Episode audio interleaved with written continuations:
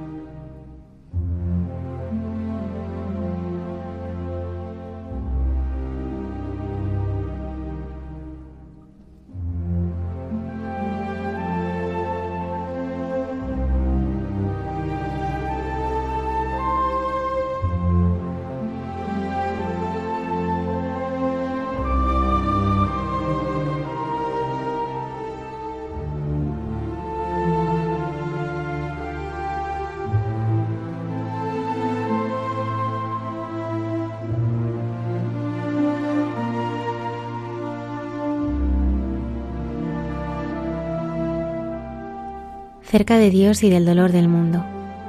Así es la vida de nuestros contemplativos y este domingo de la Santísima Trinidad, toda la Iglesia rezamos por aquellos que viven en lo escondido, sosteniéndonos con su oración y entrega de vida.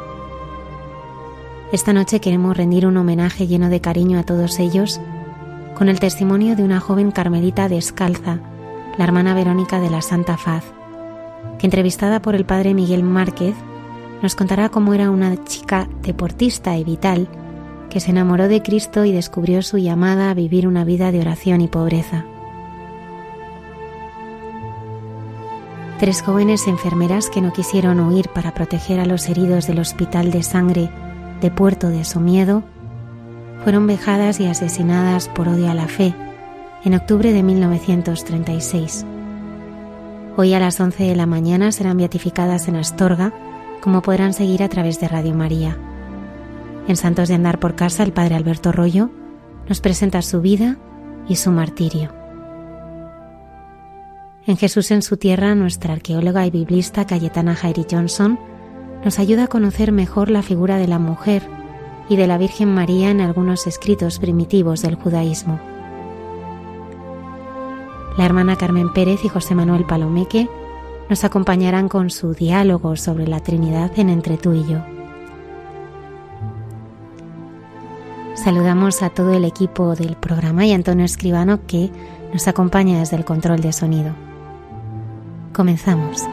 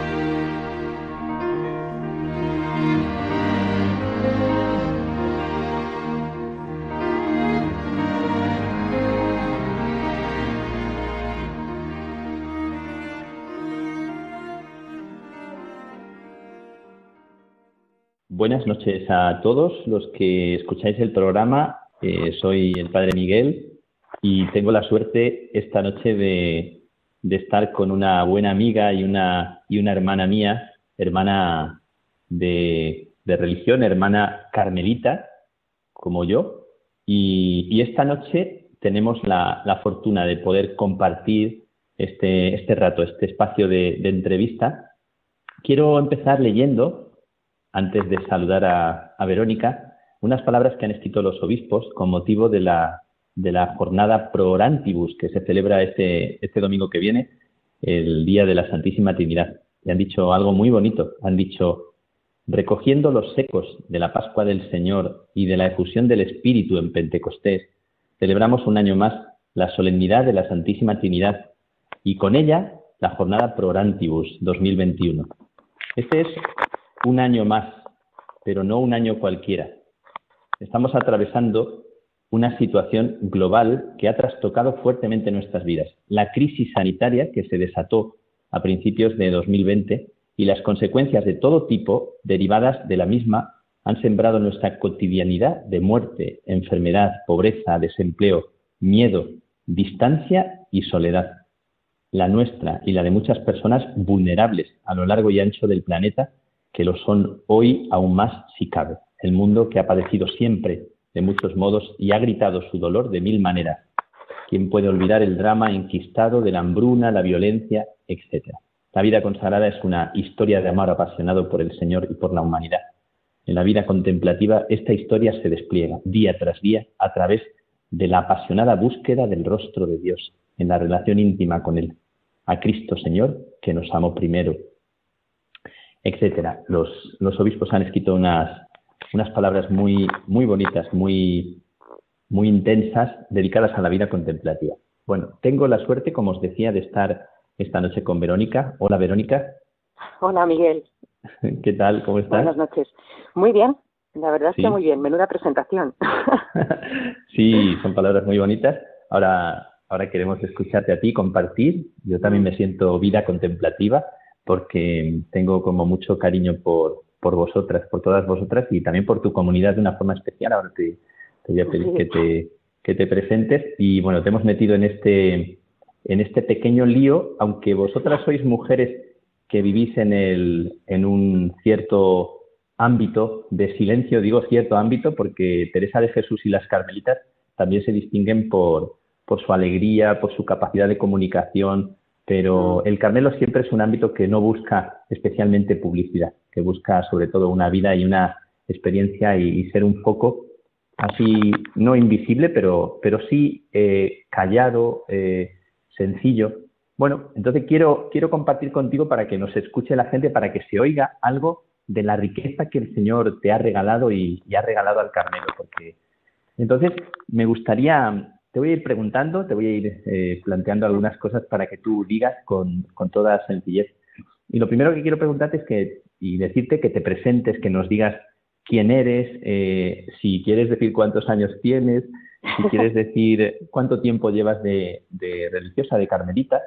Eh, dinos, dinos algo de ti, dinos alguna cosa de... Luego ya te pregunto otras cosas sobre tu vocación. De acuerdo. Bueno, pues los años no me importa, son 46, recientemente cumplidos, y llevo en el monasterio unos 20 años, 19, 20 años, entré en el 2003. Y, y bueno, la verdad es que por lo que ha sido la vida y la juventud y todo eso, nada apuntaba a que fuese a acabar en un convento, pero bueno, los planes de Dios siempre son otros planes y, y gracias a Dios pues eh, viene muy bien seguirlos y uno encuentra mucha más plenitud y más alegría, desde luego. Mm. Claro que sí. Muy bien, pues felicidades por tu cumpleaños reciente y, quería preguntarte eso, ¿por qué, ¿por qué y cómo surge tu vocación? Dinos, dinos algo, es la pregunta típica, pero una mm. pregunta que, que, nos parece importante, que es una pregunta buena, ¿no? ¿Por qué, qué surgió, qué, qué sucedió, cuál fue la chispa eh, ¿Y qué, qué, pasó por dentro? ¿Nos puedes decir algo de qué, qué sucedió y, y, por, qué, por qué Carmelita? Bueno, pues, pues sí, como os decía un poquito, a ver, yo sí que nací en el seno de una familia cristiana, mi madre, a la que también conoces, ya sabes que es una mujer de muy profunda y arraigada fe. Mm, y bueno, pues su intento también, por supuesto, fue educarnos en, la fe y, bueno, pues también nos escolarizó con religiosas y, bueno, pues con las hermanas del Santo Ángel estuvimos en el cole y, y bueno, pues bien, yo muy agradecida de, esa infancia también y de todo lo recibido, pero bueno, pues una como que tiene esa rebeldía, ese deseo de, pues de vivir el mundo, de, entonces... Mm, eras, eras traviesa. Mucho y, y, un poquito sigo, pero ya de otro modo. Pero bueno, entonces mm, sí que es verdad que, que bueno, pues mm, a ver, no es que tuvieses nada en contra, pero pues también vas un poco al hilo de pues de las tendencias, de las compañías, de, de las realidades que vives. Y, y, bueno, pues mm, también yo estaba mucho en un entorno de mucho deporte, de mucha, y bueno, pues eso también me ha ayudado mucho, me, me apasionaba. Y, en fin, pues ya terminó la etapa escolar, vino el instituto, ya otras edades, otras, pues eso, las músicas, el concierto rock, ese tipo de cosas también que también me gustaba muchísimo. Mm, y bueno, pues ahí ya, ¡guau! mucho, en el Viña Rock, era lo de mi época, ¿no? Ah, y bueno, sí, el pelo de colores, esas cosas. Ah, Pero bueno, mira, mira, por ahí, por ahí, ¿no? Entonces, sí que es verdad que, que, bueno, que todo eso lo llevas, pero, pero una como que parece que, un poquito como el hijo pródigo, ¿no? Que, necesitas o deseas experimentar otras cosas y, y bueno, pues vas tras ellas. Y, y, bueno, pues bien, más o menos haces lo que toda la gente de tu edad y, esas cosas, pero siempre hay como un algo que, pues como que no, ¿no? Que, que no termina de llenar, que no terminas de alcanzar como esa plenitud. Yo creo que también un poco esa inquietud mm, que nos brota es como, como esa búsqueda. Lo que pasa es que esa lectura la hago ahora, claro, no entonces, ¿no? Mm. Y, y, bueno, pues sí que, pues igual también tenía novio, pues bien, pues más o menos eso, una relación que vas buscando, pues qué vas a hacer con tu vida, que pues en estudios, en todo. Y bueno, pues mm, como os decía con lo del deporte, pues bueno, nosotras, mis hermanas y yo, en verano normalmente trabajábamos en piscinas eh, de socorristas, eh, el deporte que nos dedicábamos era la natación. Y, bueno, pues un impacto primero para irnos centrando eh, fue viniendo ¿no? de la piscina uno de los veranos. Yo trabajaba en un pueblo de aquí, de, la provincia, y viniendo de la piscina una de las noches, un sábado, además me gusta siempre recalcar el sábado por, por la significación mariana, ¿no?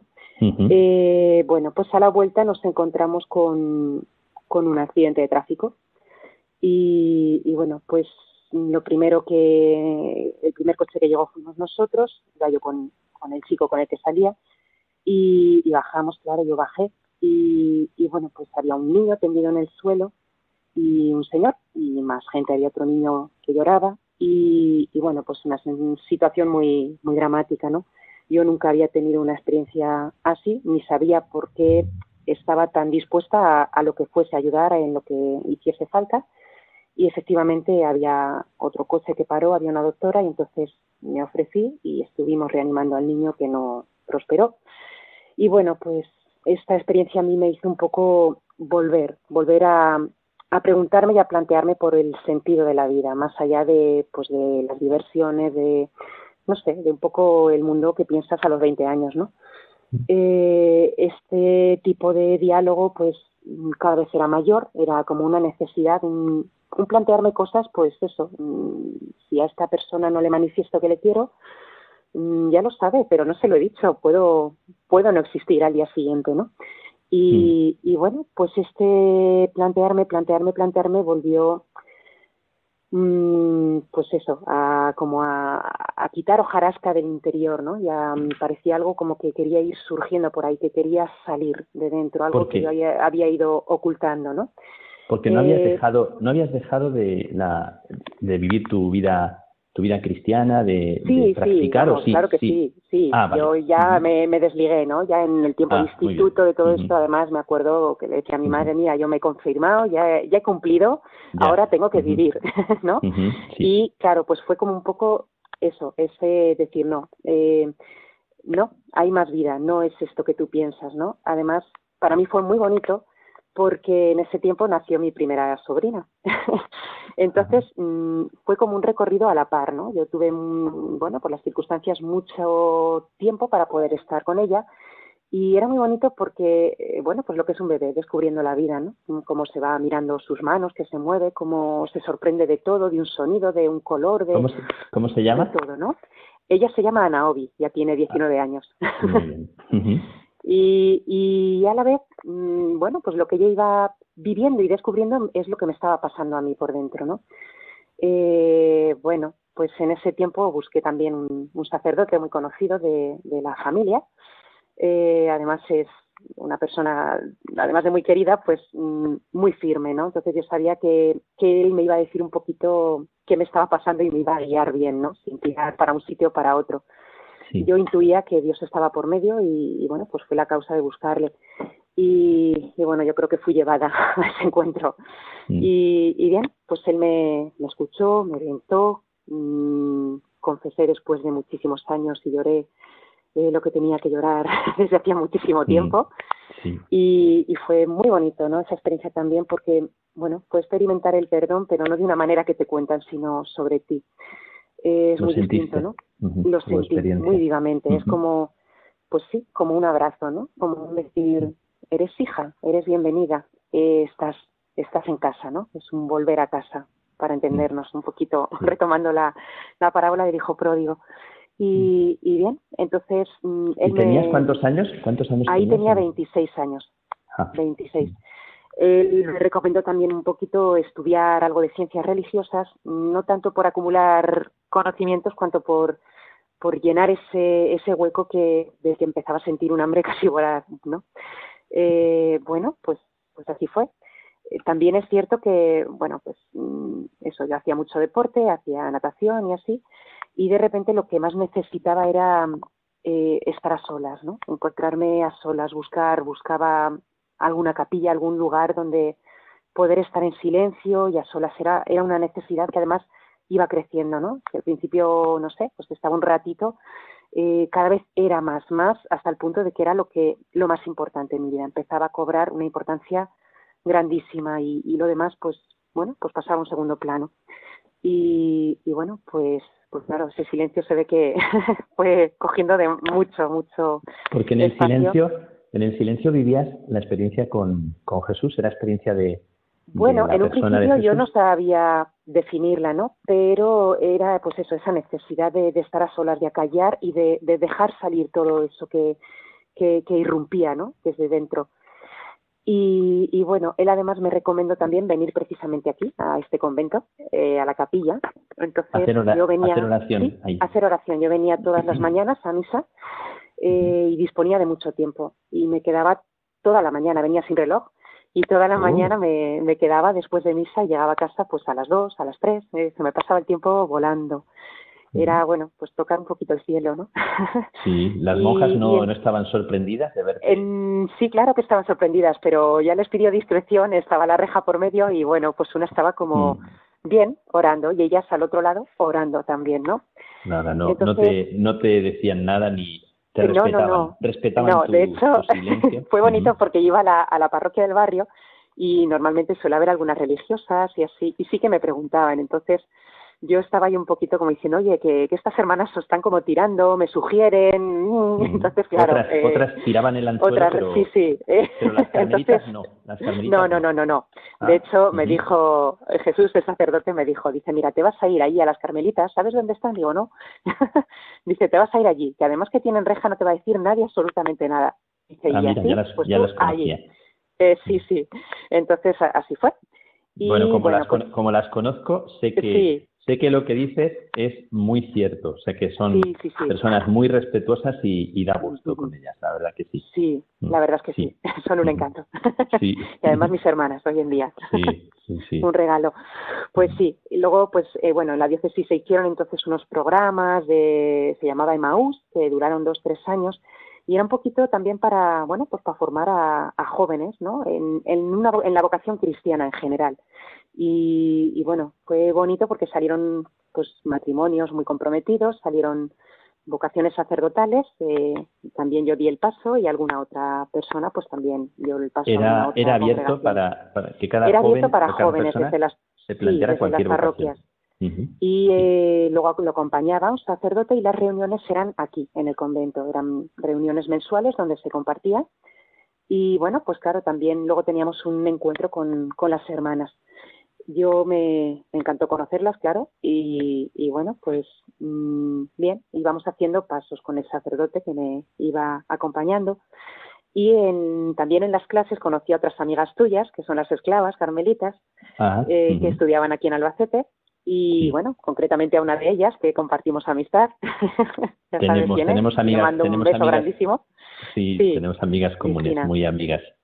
Sí, y ella me ayudó muchísimo también, porque, eh, claro, yo veía, la veía, la veía con su hábito, la veía joven y yo decía, bueno, esta mujer... Y la veías eh, feliz. Claro, digo, ¿qué, ¿qué, le ha traído aquí? ¿Cómo es posible que...? Y bueno, pues ahí iniciamos muchas conversaciones, mucho... y hasta que ella ya me dijo, bueno, cae del burro y date cuenta de lo que está pasando en tu vida. Entonces, bueno, pues, pues ellos fueron acompañando y fueron guiando la, bueno, pues a ver qué, qué pasaba, ¿no? Qué, qué es lo que, lo que aquí estaba pasando. Sí. Mm, después de, de, eso, bueno, de, de, estos encuentros, yo naturalmente dejé al novio enseguida, después de seis años de relación. ¿Cómo se lo tomó? ¿Qué tal? ¿Cómo lo llevó? fatal, pero bueno, es la vida y una tenía que resolver un asunto de corazón, sí, o sí, ¿no? Eh, era vital. Mm. Y, bien, pues... Muy bien. Bueno, todo ese tiempo ya decidimos hacer experiencia después de, pues de un año y medio bastante largo. Y en un principio sí, la hice con las hermanas esclavas, pero estando con ellas, que fue también muy bonito, un regalo, ellas tienen también apostolado, tienen, bueno, pues ya conoces otro carisma, ¿no? Entonces, bien, lo son de vida activa, son más de vida, activa, aunque tienen también mucha oración. Tienen mucha parte de contemplación, sí. Esclavas y además beben de la, de la, sí, beben de la espiritualidad también de la orden, del Carmelo, y están muy formadas mucho. Y, y bien, pero yo notaba como que, no sé, como que no, algo no, no, no sé, no cuajaba del todo, ¿no? En mí, no veía que no, como que no terminaba de estar entonces, bueno, pues al volver me desanimé un poquito y decía, claro, si es que no, no puede ser esta vida para mí, es muy bonito, demasiado bonito para que, para mí, mm. ¿no? Esta vida. Entonces, bueno, seguimos buscando y, y al final, pues, eh, vimos que, que, posiblemente podía ser aquí. Y, es curioso. es curioso, que, curioso. que tú siendo, habiendo, sido tan activa, eh, deporte, fiesta, novio, eh, etcétera, habiéndote apartado y tal, como que, a la gente le, llama la atención, porque mucha gente no entiende pues tanto la vida contemplativa, que esto te voy a preguntar después, pero, pero ¿cómo, fue, ¿cómo fue este sentir que el Señor te llamaba a una vida que era tan, tan diferente a lo que habías vivido, ¿no? Que esto por eso te preguntaba antes qué, qué pasa por dentro, cómo, cómo de repente se te, se te presenta como algo que sientes que te puede hacer feliz ese tipo de vida? Pues yo la mejor manera de explicarlo y lo que como más claro lo veo desde luego es, el enamoramiento, no hay otra. Es decir, mm, cuando uno se enamora, todo lo demás puede ser precioso, pero de lo que te hace enamorar es lo que vale, ¿no? Y es, es donde vas y donde entregas toda la vida. Y aquí es igual. Naturalmente primero te, te persigue el Señor, pero, pero bueno, te gana ahí de esa manera, ¿no? O sea que puedes enamorarte de Jesús. Si alguien nos está escuchando, ¿verdad? Puedes enamorarte de eh, Jesús sí, claro que sí. claro que sí. Además, eh, habiendo conocido el amor humano, que es precioso, eh, es un amor que, te, que es mucho mayor. Es, mm. Decía Santa Teresa, ningún amor se deja sino por un amor mayor, ¿no? Pues es así, es decir, sí, claro que sí, es, es un enamoramiento y el Señor, quizá la palabra no es muy apropiada, ¿no? eh, liga, ¿no? Te, pues sí, se, se, enamora, te hace alianza, ¿no? Liga, ¿no? La renueva. Sí, sí. Sí, sí, es, de hecho, por lo menos yo lo experimento así, es una vocación esponsal muy fuerte, ¿no? y, muy apasionada, y, uno dice, mm. bueno, pero eso es posible, claro que es posible, para mí es, es apasionante, es, es una mm. aventura grandísima, y es, y es así, es desde una posición completamente enamorada y además que te vas enamorando conforme pasa el tiempo. Mm, muchas veces no sabes explicar, ¿no? Y para mí es un regalo y un consuelo muy grande, por ejemplo, pues, pues nuestros místicos, ¿no? Mm, Juan de la Cruz y, Teresa, sobre todo, pues no sé, leyendo cántico, leyendo, porque ellos tienen, bueno, pues esa gracia de poder explicar con palabras lo que uno experimenta y no sabe expresar, ¿no? Eh, sí, mm, y esa capacidad la, tenemos todos y, todos la hemos vivido, ¿no? Enamorarse, pues todo, todo el mundo ha experimentado, yo creo, en un momento de su vida o en muchos, lo que es enamorarse, ¿no? Lo que es, mm, sí. Mm, pues sí, dejar todo, ¿por qué? Porque eso es lo que vale para ti, es lo, lo que es hermoso, lo que te da plenitud, lo que, lo que da fecundidad y sentido a tu vida, en una palabra, ¿no?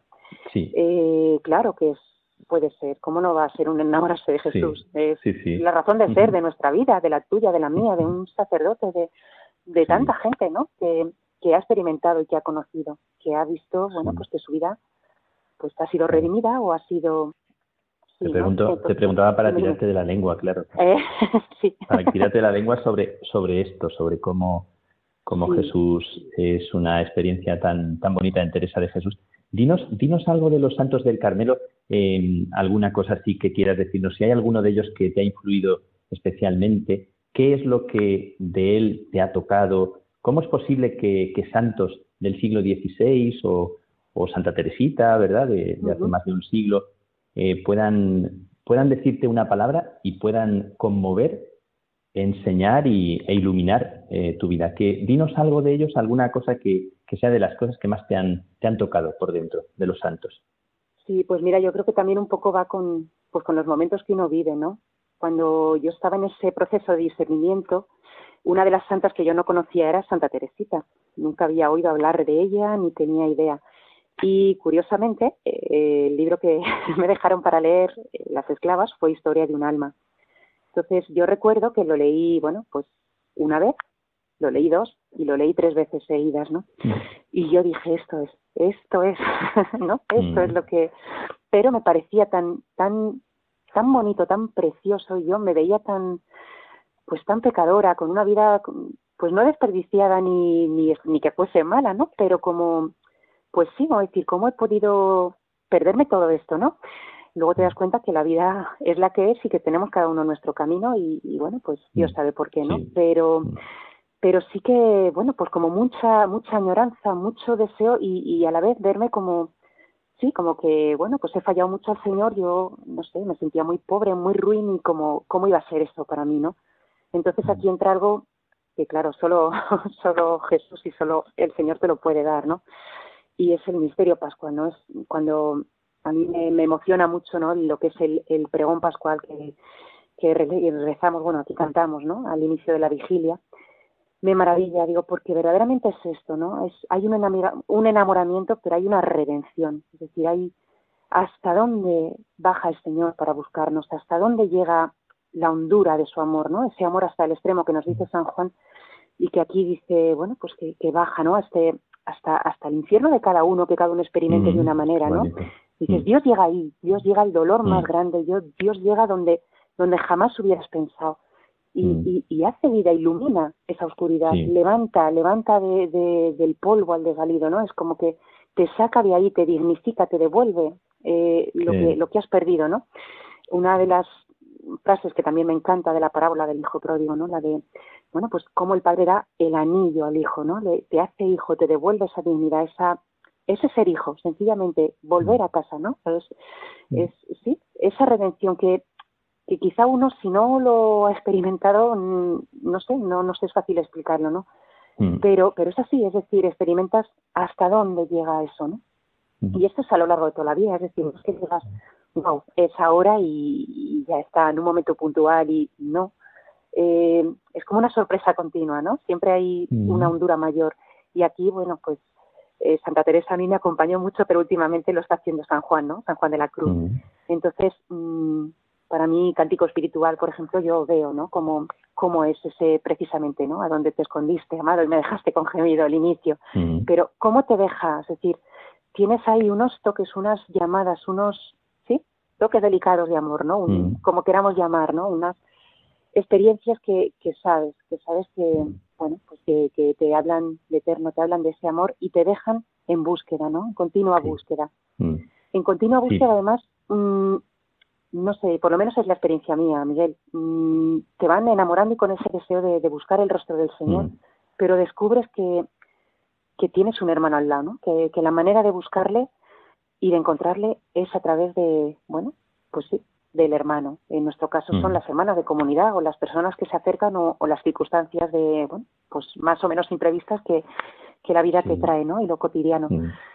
Y, lo De esto te quería, te quería preguntar de esto. Bueno, primero señalar que has dicho una cosa muy bonita que me parece que para nuestro tiempo y para nuestro mundo es preciosa, porque es lo que has dicho de que Jesús, que el Señor baja a los infiernos de cada persona, que el Señor no le hace ascos a, a lo más pobre que hay en nosotros, que besa nuestras heridas, y esto para, para tanta gente que se siente como tan lejos o tan fuera, me parece precioso. Y tú lo has dicho como experiencia propia.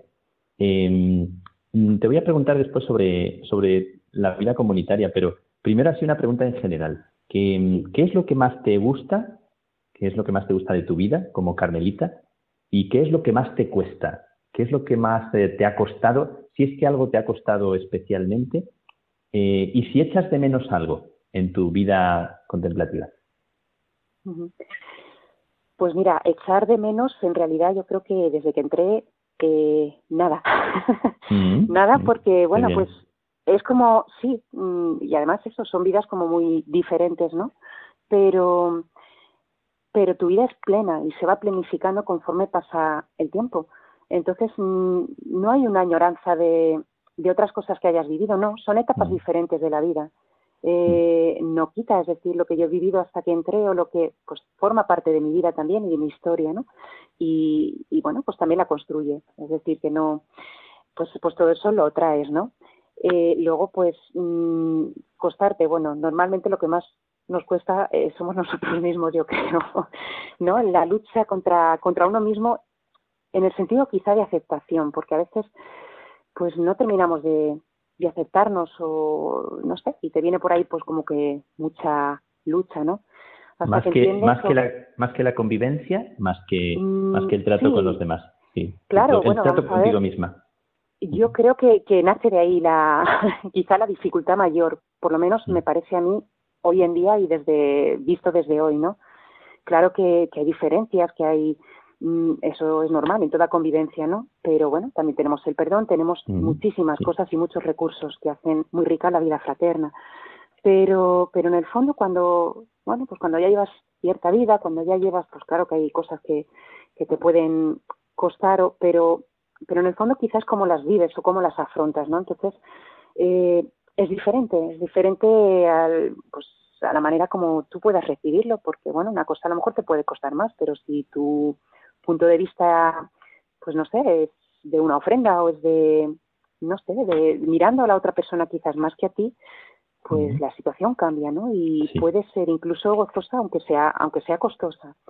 Eh, yo veo que por ahí nos va mucha fecundidad, por lo menos mm, es últimamente en lo que me gusta andar, ¿no? Y lo que me gusta mirar con, con el Señor. Él también vino, ¿no? Y pues hay cosas que normalmente tenemos, bueno, sabemos, ¿no? Hay unos votos, hay una obediencia y uno pues piensa así, que madre mía, pues esto es complejo, pues claro, humanamente siempre es difícil, ¿no? Mm. Un voto de castidad, de pobreza, pues si los miramos desde, pues eso, desde el punto meramente humano, pues pues no tiene, pues quizá incluso ni sentido, ¿no? Pero pero hay más, ¿no? Entonces si uno lo mira desde, desde un punto del amor, desde ese punto de lo que uno ha recibido, desde Mm, pues normalmente te brota más que es como la respuesta que, que, a uno le brota no y que desea corresponder.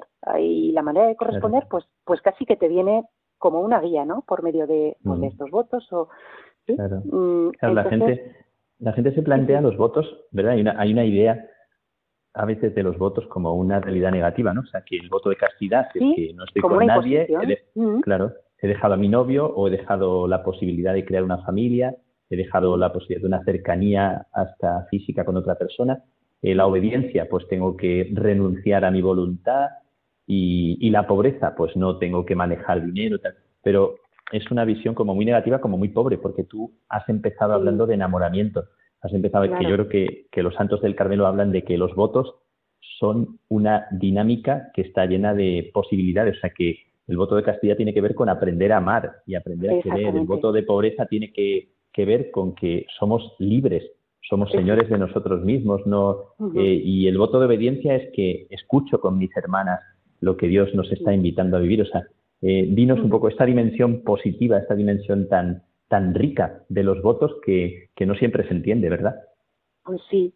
A mí me, bueno, te lo resumo quizás en una frase que, que, dijo el padre Juan Antonio Marcos en una conferencia y a mí me, me fascinó, ¿no? Y me sirve casi como lema.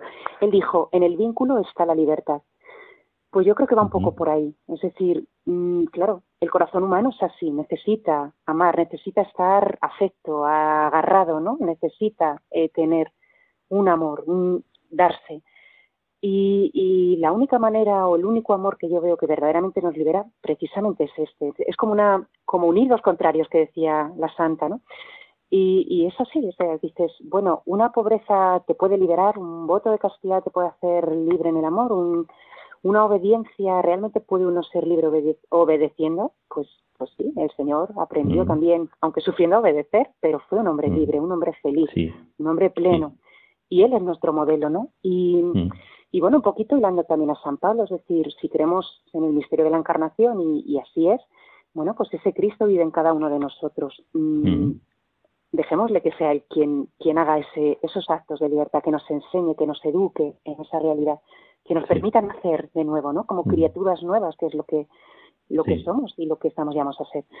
Pues, pues claro que sí, es decir, yo por lo menos lo experimento así, ¿no? Es eh, el mismo voto de castidad que está tan en desuso, tan, pues claro que te da una plenitud y una libertad fascinante, ¿no? Y te permite amar, pues de una manera que, que bueno, claro que puedes amar dentro de, un ámbito familiar y pero es más exclusivo, es decir, aquí se te abren los horizontes, se te abre desde ese amor al Señor mm, llegas a otros a otros lugares donde no hubieras pensado, ¿no? Tu corazón como que se ensancha. Has, conservado, ¿Has conservado las amistades? ¿Tienes amigos? ¿Cómo vives la amistad con las personas de fuera? Eh, ¿cómo, ¿Cómo te cuidan y cómo les cuidas? ¿Qué, qué significación tiene eh, para ti el cuidar también la, amistad más allá del recinto de vuestra vida comunitaria? Pues mira, sí, sí se conservan, ¿no? No es verdad que no todas, porque los ámbitos son eso, pues muy distintos, distintos lugares, pero sí que hay amistades que permanecen. Y además es curioso porque, bueno, pues muchas de ellas mm, son personas que se consideran no creyentes, ¿no? Y sin embargo, eh, siempre hay diálogos muy jugosos y muy siempre se tocan o hablamos de temas que, que no son los habituales del mundo para entendernos, ¿no? O los que están acostumbrados a hablar.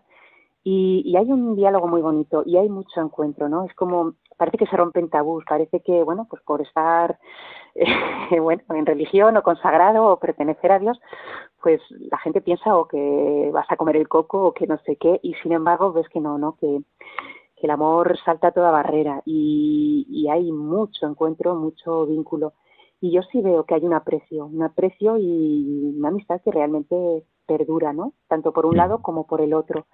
y es bonito, ¿no? Eh, por ejemplo, también hace muy poco contacté con, con una profesora de, de, instituto de filosofía y en breve tendremos un encuentro y la verdad es que tenemos mucha alegría, ¿no? Por, por reencontrarnos después de tantos años y bueno, pues eso, con diferentes vidas muy diferentes, ¿no? Pero con una alegría muy muy real por ese encuentro, por ejemplo.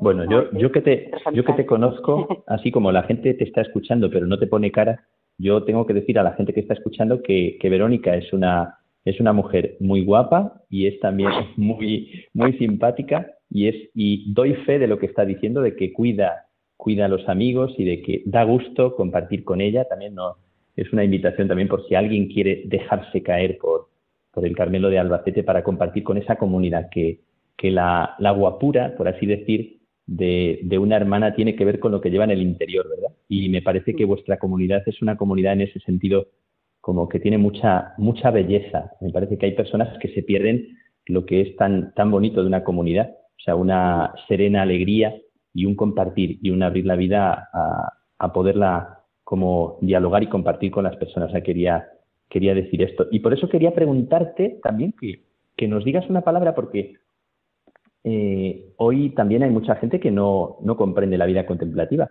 Yo quería decirte, para que nos aterrices un poco, para que nos bajes un poco al, al suelo de la realidad, de lo cotidiano, como hay gente que, que, plantea cosas como muy ideales de la vida contemplativa o que no conoce cuando no se ha visto la cara o no. Eh, a quien os ve como ángeles, ¿qué le dirías? A quien os ve como una vida desperdiciada, ¿qué le dirías? O a quien os ve como si fuerais también la, retaguardia de la Iglesia, como si fuerais lo más importante de la Iglesia, ¿verdad? Hay muy distintas visiones. Eh, ¿Qué dirías? A, ¿verdad? Te he hecho tres preguntas. La una es a, a quienes os ven como ángeles, a quienes os ven como un desperdicio de vida, que mejor sería ser hermanas de la Madre Teresa de Calcuta, y a quienes os ven como, como lo más valioso de la Iglesia. O sea, ¿qué, qué nos dirías? Bueno, pues lo que diría y un poco eh, en general es que somos personas normales, como todo el mundo, eso de base, ¿no? Eh, entonces, bueno, pues naturalmente todo el mundo tiene una misión, un hacer en, en la vida, no todos somos iguales, ni todos estamos llamados a lo mismo, ni todos tenemos las mismas inquietudes, pero todos estamos en este mundo para vivir en él y para construirlo, ¿no? Entonces, eh, bueno, partiendo de ahí, mm, no puedes, bueno, creo yo, ¿no? Que no es de juzgar pues ni unas actividades mejores o peores o por lo que hacemos o dejamos de hacer. Eh, ángeles, pues no, eh, personas pobres, pecadoras, pero eh, que nos sabemos amadas, eh, acogidas, hijas, ¿no? Hijas, hijas de Dios y hermanas. Entonces, mm, yo creo que esto equilibra mucho a las personas, saberse amado, ¿no?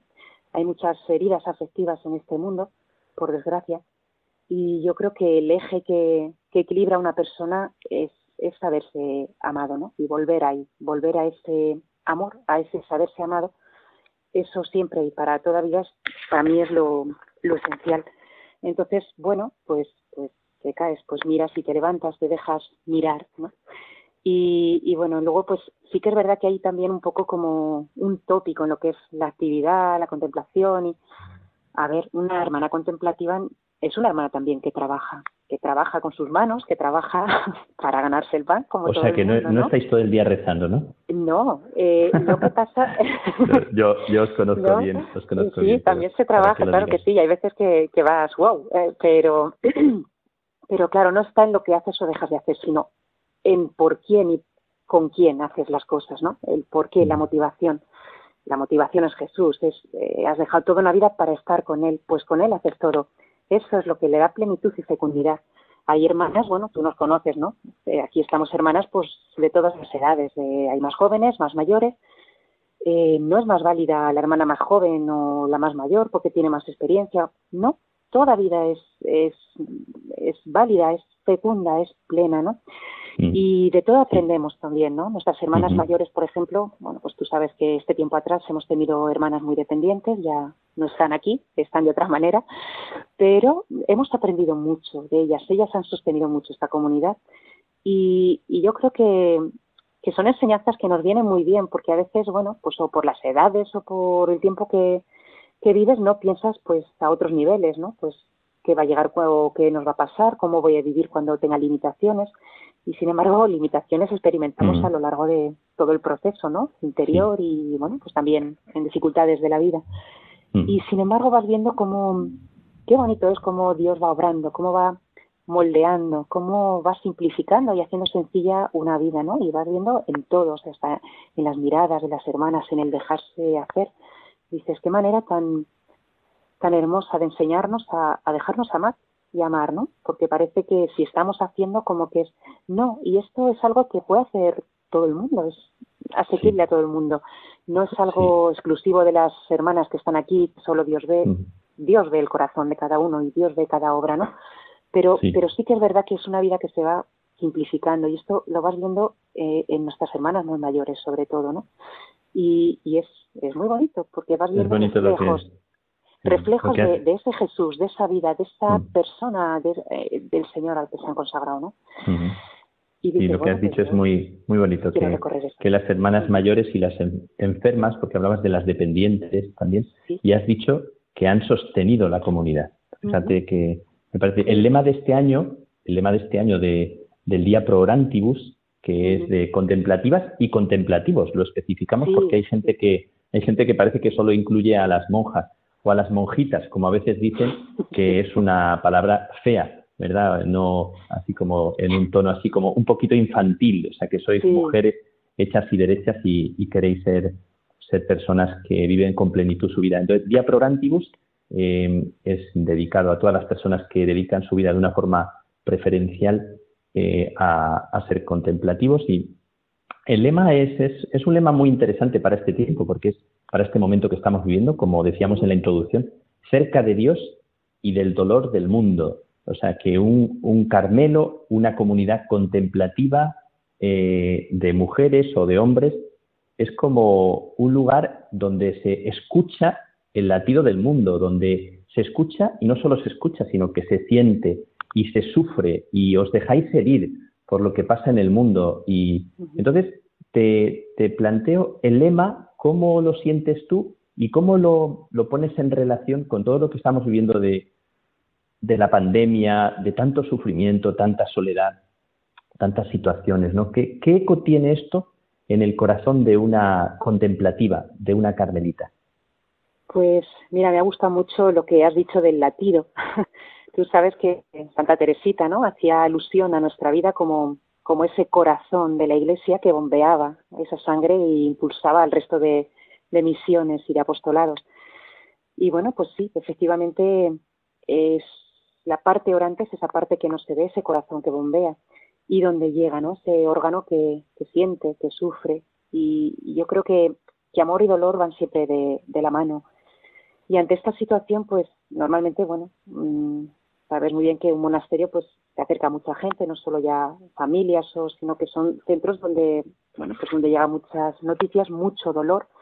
Hay muchas personas que vienen, pues eso, a, a descargar su dolor, a buscar consuelo, a buscar una palabra o sencillamente a, a desahogarse, ¿no? Y a, pues sí, a compartir ese, ese sufrimiento. Esta realidad, pues es, es muy cotidiana y muy, muy común. Eh, a veces no tienes más palabras que se escucha o que se estar, ¿no? Pero sí que, sí que es cierto que, que bueno, pues que en esa impotencia es, es donde Dios obra habitualmente y, y bueno, pues esta misma situación de la pandemia, ¿no? Es, es de mucho sufrimiento, de mucho, pues sí, esa impotencia, ese no saber, pero curiosamente vas viendo también cómo, cómo estas situaciones hacen brotar, hacen brotar eh, pues mucha, bueno, solidaridad, ¿no? Pero mucho, sí, mucho amor, mucha entrega, mucho olvido propio de las personas en favor de los demás. Eh, eso nosotras lo hemos palpado porque, bueno, pues también en esa época estuvimos con una hermana en, en un hospital y nos tocó vivirlo muy muy de cerca, ¿no? Con este personal, pues pues admirable, ¿no? Que ha hecho esta labor. Pero es que, que esperanza siempre la hay. Desde la fe, pues quizá es la, la mejor palabra o, o, lo mejor que podemos decir, que siempre hay esperanza, siempre hay, aunque no entendamos un porqué, eh, hay quien nos sostiene. Es decir, hay momentos sí. muy fuertes de dolor en la vida y, y, uno piensa que está solo, piensa que, bueno, pues, que, que, no hay solución, que no hay luz, que no hay... Sí. Y sin embargo, pues muchas veces oyes, ¿no? Cuando este tiempo pasa, eh, bueno, pues he sido capaz de pasar este tiempo, he sido capaz uh -huh. de... Bueno, sí. yo me gusta Pero... decir que somos llevados, que hemos sido uh -huh. sostenidos, ¿no? Que hay quien nos ha llevado como un pastor lleva su ovejilla sobre el hombro, ¿no? Sí, pero, pero Dios, Dios se esconde también a veces. Sientes que eh, eh, una sí carmelita, una contemplativa sí. pasa momentos de oscuridad, momentos de noche, momentos en los que también sientes esa soledad que no es la soledad así tan tan bonita de buscar un rinconcito porque uno está a gusto. Eh, Dios Dios se esconde, eh, has mencionado antes el inicio del cántico espiritual, que empieza diciendo, ¿a dónde te escondiste y me dejaste con gemido? Eso, después de los primeros amores y, y, de las pasiones de la juventud, a una carmelita, años después, muchos años después, ¿cómo, cómo se vive también esa experiencia de, de ausencia, de no ver, de, de silencio de Dios que tanta gente está experimentando en nuestro tiempo? ¿Cómo una contemplativa acoge en su corazón eso que también Santa Teresita vivió. ¿Cómo lo vives tú? Pues, a ver, claro que sí. Yo creo que, que hay un juego, ¿no? De presencias y de ausencias, pero eh, y son muy dolorosas. Es decir, cuando esa ausencia no está, pasa un poco el grito de la santa que se quejaba, ¿no? No se sufre, Señor, no se sufre. Pero, pero mm, yo creo que es también, no sé, como como una, una educación, ¿no? un aprender a saber que en esa ausencia hay presencia.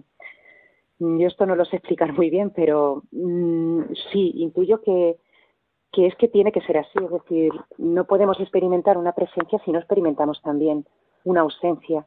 Y, mm. y quizá esos momentos son también, quizá no, sin quizá, son momentos para crecer y para crecer en ese mm, amor sí. y en esa confianza y en el abandono, ¿no?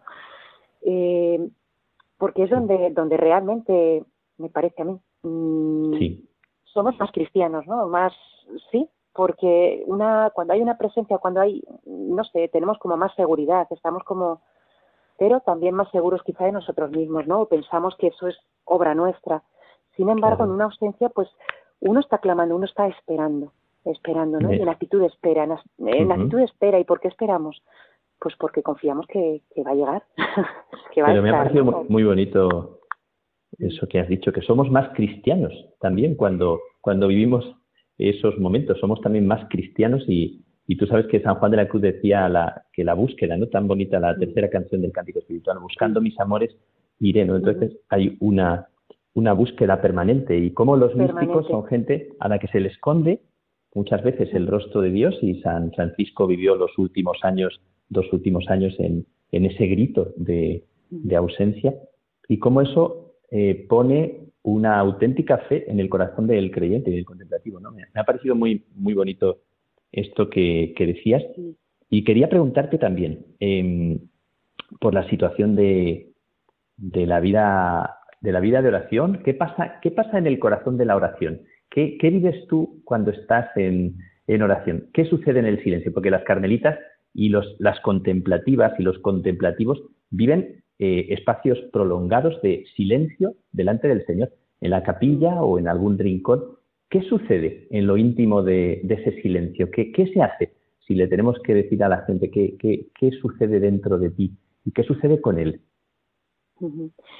Pues bueno, yo creo que, a ver, desde la experiencia mía y después de un recorrido de, vida en el Carmelo, yo creo que, que, un poco se va educando la sensibilidad, ¿no? Quizá como decías, al principio es como, bueno, pues como ese amor más adolescente, ¿no? Más, más sensible, podríamos decir también, y, bueno, pues donde esas ausencias se pueden sufrir más, y, pero mm, es, luego es como que se va sosegando, ¿no? Se va pausando, se va, ¿sí? Eh, se hace más pausado y es, no sé, es la búsqueda de otra manera, es quizá un estar, ¿no? Es, tomar conciencia de, de, ese contigo que está ahí, ¿no? Eh, nosotras, bueno, pues sí, al sagrario, luego tenemos la suerte también de, pues de tener huertas donde puedes acceder a, a, la naturaleza, ¿no? Y puedes, bueno, son entornos también que, pues que también recogen mucho y que te, te ayudan, ¿no? A estar en sintonía con, pues con la creación, a verte eh, que formas parte de ese, de ese entorno, que eres criatura, que eres, formas parte de todo ese, de, todo ese entorno tan armónico y tan tan precioso, ¿no? Yo, por ejemplo, me asomo a la ventana ahora mismo y tenemos una cantidad de árboles de las huertas vecinas nuestros. Lo por ejemplo, el contraste de verdes, sí, el contraste de verdes impresionante. Verde es un color, pero la cantidad de tonalidades que puedes ver, ¿no? O ese gorjeo de los pájaros, ese silencio de la naturaleza, por ejemplo. Y, sin embargo dices, no es un estar hablando, no, es un estar, ¿no? Eh, no, le, no, le, no le dices nada al Señor, no le... No, pues en este tiempo y ahora mismo no, sencillamente estamos. Te dejas mirar, es la, es la, mirada, es un silencio, es presencia que acompaña, es simplemente estar con Él y sentirte en paz estando con Él, en la naturaleza, en la capilla, en, eh, no, no, no dices explícitamente nada.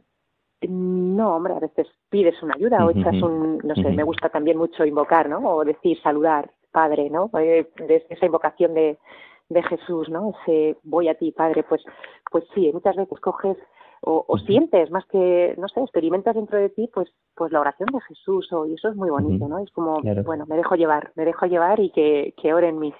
Entras en su misma oración entras como me encanta, en la experiencia de su. Qué bonito, sí. Eso es cuando surge, ¿no? Pero, por ejemplo, pues cuando coges el Evangelio de Juan o cuando lo experimentas en ti, a veces no necesitas más, pues esa palabra, ahora voy a ti, Padre, ¿no? O, por ejemplo, algún, sí, que uno experimenta y sientes ese, ese deseo, esa mirada al cielo, ¿no?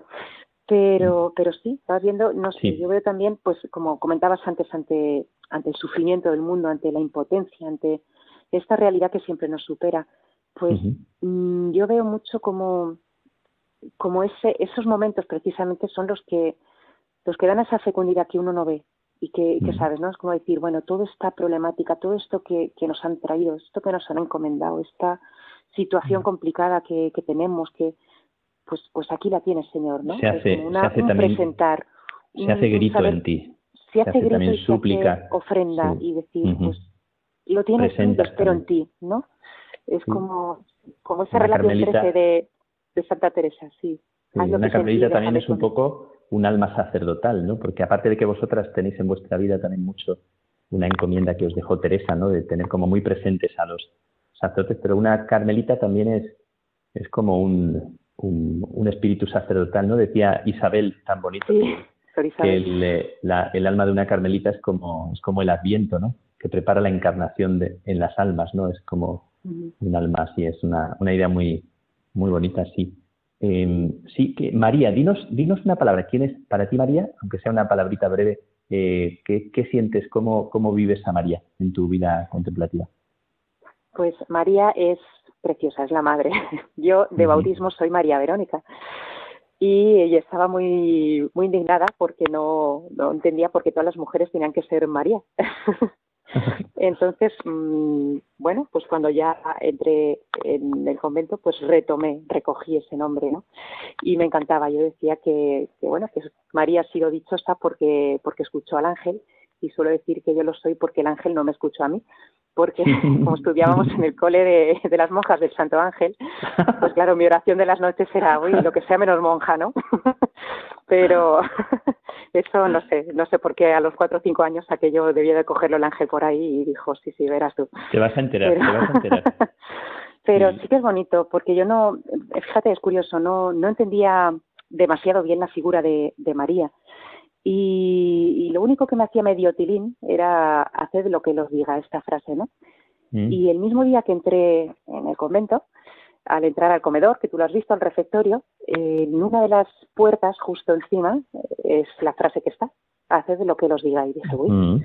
Y curiosamente nuestra, nuestra orden está consagrada a ella, ¿no? Entonces ha habido como un, como un reencuentro, como un descubrir a la madre dentro ya, estando aquí, ¿no?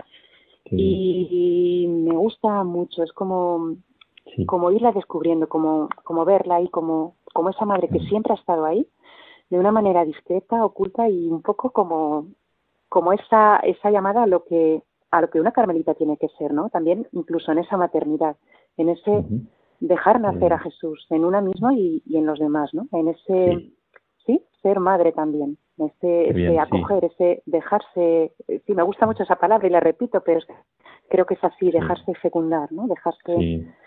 Sí. participo, participo, participo contigo de esta, de esta alegría con María en nuestra vida y también San José para nosotros es una figura que es muy, muy entrañable, ¿verdad? Pero bueno, no te voy a preguntar por San José, te voy a hacer un par de preguntitas así para ir terminando, porque ya casi, casi hace una horita que estamos conversando. Y quería preguntarte una pregunta que es un poco también para, para provocar en ti la respuesta que nazca de tu corazón. ¿Tiene futuro la vida contemplativa? Estamos asistiendo a un momento difícil de las comunidades contemplativas masculinas y, femeninas en España. Estamos asistiendo a un momento muy doloroso, muy, muy duro. Los, Las comunidades, los monasterios que en otro tiempo tenían muchas vocaciones, pues ahora están sufriendo mucho, como una disminución.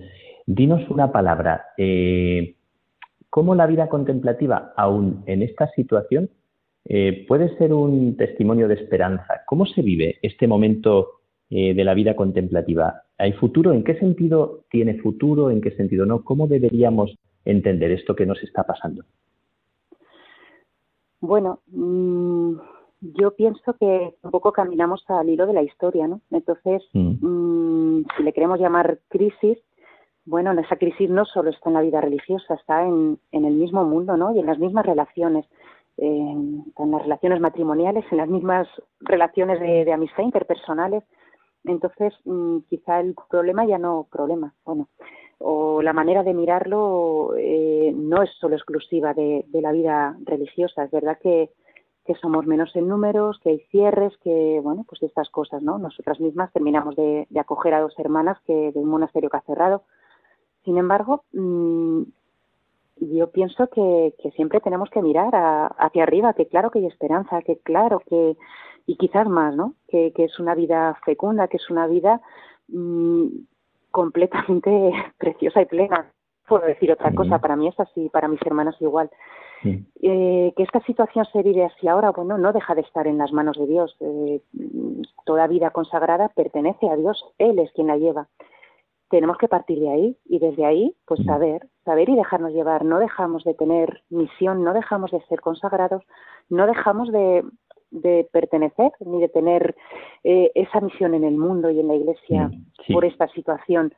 Eh, quizá no depende tanto de dinámicas o de cuanto de, bueno, pues de ese afianzarse, de ese aprender a confiar, dejarse llevar y, y, vivir con alegría también el momento. Si es un momento ahora de oscuridad, bueno, Dios es la luz. Él abrirá camino, Él iluminará. Y no deja de llevarnos por eso, ¿no? No es un momento que nosotros controlamos como en otro tiempo, pero que no lo controlemos nosotros no quiere decir que Dios no lo tenga en sus manos. ¿no? Mm, que Dios no tenga su, eh, su futuro tal como Él lo... Mm, me parece así, no sé, ¿qué te parece a ti? Qué bien.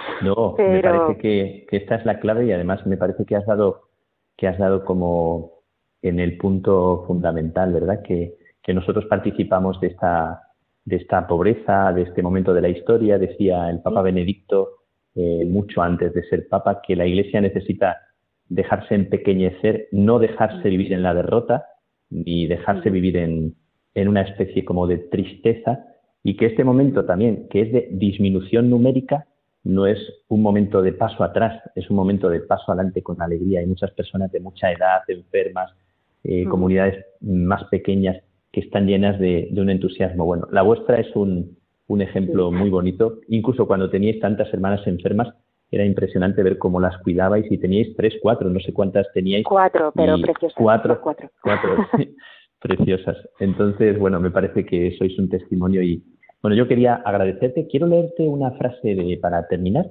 una frase de, Eduardo Pironio, del cardenal Eduardo Pironio, que escribió en el año 83, que fue cuando yo entré en la vida, en la vida religiosa. Y él escribe ese año una palabra muy bonita sobre las contemplativas, ¿no? La queremos aplicar también a los contemplativos, pero dice, cuando habla de que sois un don, yo participo y participo de este agradecimiento al hacerte la entrevista que me han pedido que te haga y con, que con tanto gusto me he pasado este rato contigo y agradeciendo a tu comunidad, a ti en tu persona, a toda la vida contemplativa, en tu persona, a toda la gente que vive de manera oculta, que vive de manera invisible, entre comillas, nadie es invisible a los ojos de Dios, en vuestra vida acogemos a todos los que sufren porque vuestro corazón y vuestra vida es, es como un eco y es un eco del latido de lo que pasa en, en el mundo. Y así me nace un profundo agradecimiento y respeto por vuestra vida, ¿no? Yo que me tengo que mover más y que estoy mucho más en activo, pero queriendo ser contemplativo.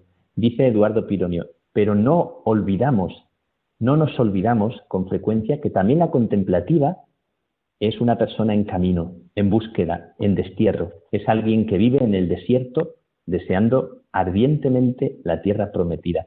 Es una mujer pobre y siente más que nadie los límites de su pobreza y el dolor de su impotencia. Cree en la inefable eficacia de la oración, pero con frecuencia no percibe el fruto directo de la oración suya. Por eso, me encanta este final, por eso es preciso orar por los orantes, sostener los brazos de Moisés. Esto es una petición para toda la gente que nos está escuchando de orar por todas vosotras, por todos vosotros, los contemplativos. Es una invitación también a decir que vosotras y vosotros sois personas necesitadas, como tantas veces pide el Papa la oración, eh, como para que os cuidemos y que, y que sepamos agradecer y que no os hagamos invisibles con, con pensar que, que no sois realmente también la avanzadilla, ¿no? como lo es cada persona ahí y cada ser humano. Y, quería pedirte, a partir de esto que hemos dicho, si quieres terminar haciendo una oración, dirigiéndole una oración al Señor, que, que nos invites a orar en un momentito, en unos segunditos, que, que puedan hacer de tu corazón una oración a la que nos podamos unir y las personas, sabes que mucha gente escucha este programa que están en, en hospitales, bueno, incluso en, en, en el mar, en, en, una base petrolífera, en, cárcel, hay mucha gente así. Una oración que brote de tu corazón y así para, para dejarnos bendecir en tu oración. Verónica, y te agradezco de, muy de corazón tu, tu presencia y este ratito contigo que te hemos robado, no te lo hemos robado, ¿verdad? Lo hemos compartido. No, lo compartimos, lo compartimos. compartimos entre hermanos, Miguel. sí, con mucho cariño.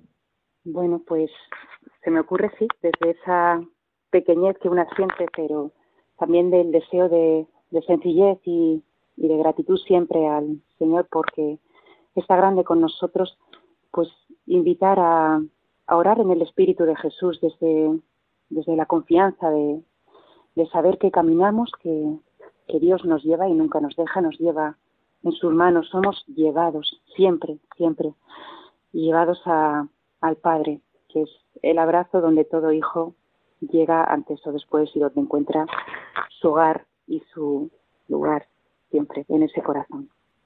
Muchas gracias, Verónica, por tu oración y por tu vida. Eh, gracias a tu comunidad también y a todas las contemplativas y contemplativos. Que el Señor os bendiga a todos y que paséis una, feliz noche.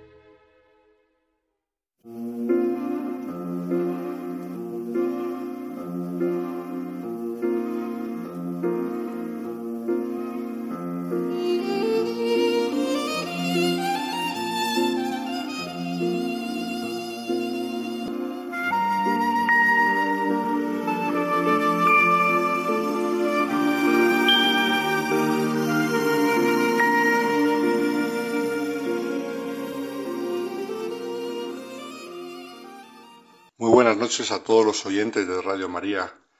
Llegaba ya hace unas semanas la noticia en las fuentes de información religiosa, pero también en otro tipo de informativos, de una beatificación que va a tener lugar en el norte de España antes de acabar el mes de mayo, concretamente el 29 de mayo, en la Catedral de Astorga.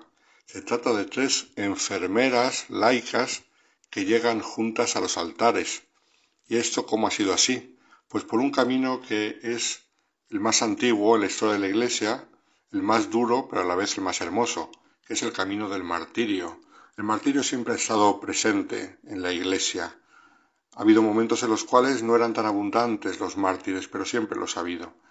Y concretamente en el siglo XX, cuando fueron martirizadas estas tres enfermeras, el martirio, por desgracia, floreció por todas partes en el mundo, pero a la vez también como un regalo de Dios, un testimonio maravilloso para los demás. Sin embargo, cada episodio martirial no deja de ser terriblemente duro. Estas tres mártires son llamadas las enfermeras mártires de Somiedo, que es una localidad en Asturias, pero que pertenece a la diócesis de Astorga, por eso van a ser beatificadas en aquella catedral. Se trataba de tres enfermeras de la Cruz Roja que prestaban servicio en un hospital de sangre perteneciente al ejército franquista en el frente de Asturias, donde los primeros meses de la guerra civil. Concretamente, después de la sublevación, comenzada el 18 de julio de 1936, el ejército del general Franco, después de haber asegurado gran parte de la provincia de León, hizo que las principales ciudades de la región se iniciasen cursos acelerados de enfermería para cubrir puestos en el frente, porque iba a haber mucha necesidad con tantos heridos y por desgracia también tantos muertos. En Astorga, la congregación de las Hermanas de María entrenaba enfermeras voluntarias debido a la escasez de enfermeras matriculadas.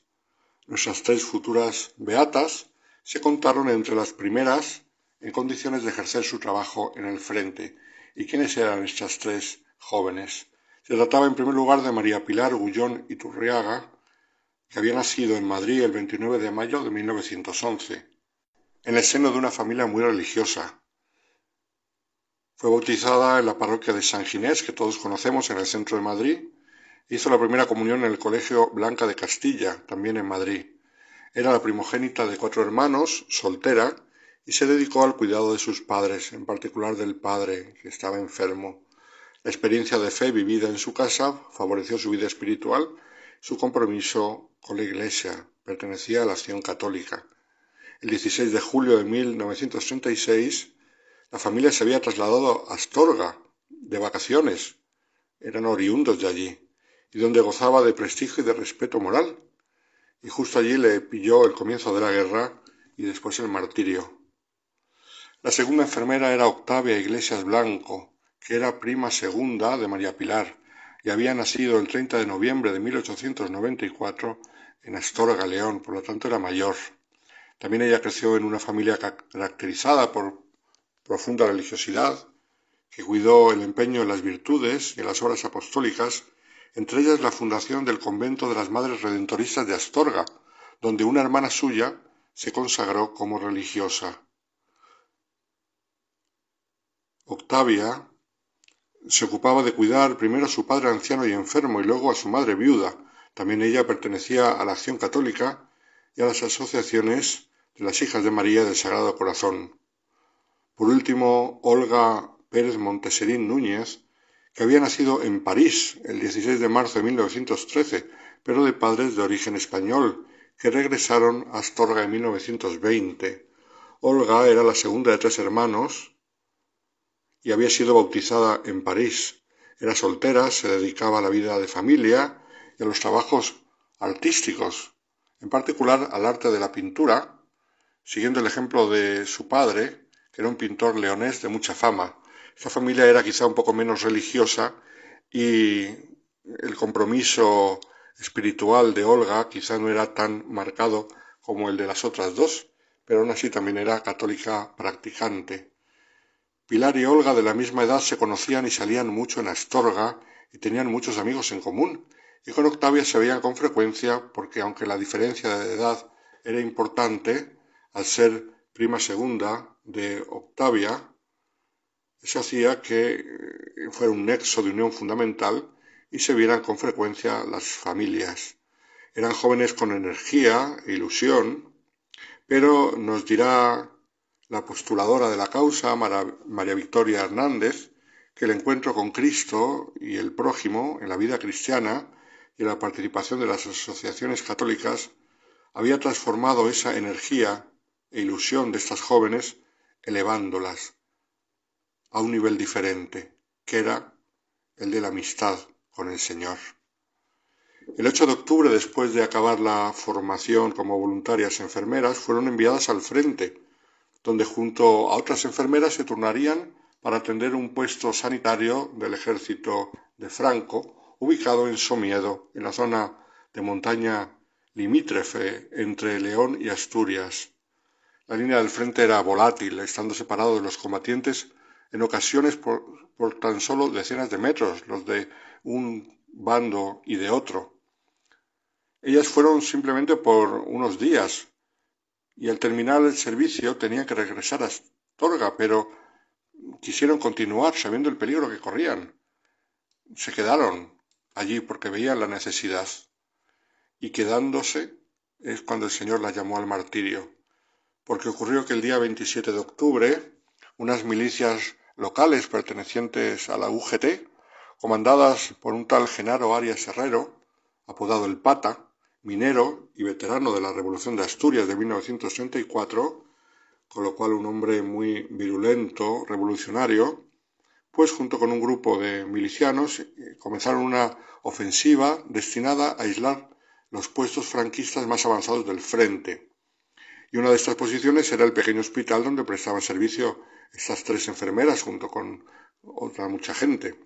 En el momento del ataque, concretamente, asistían, bajo las órdenes de un médico, a unos catorce heridos.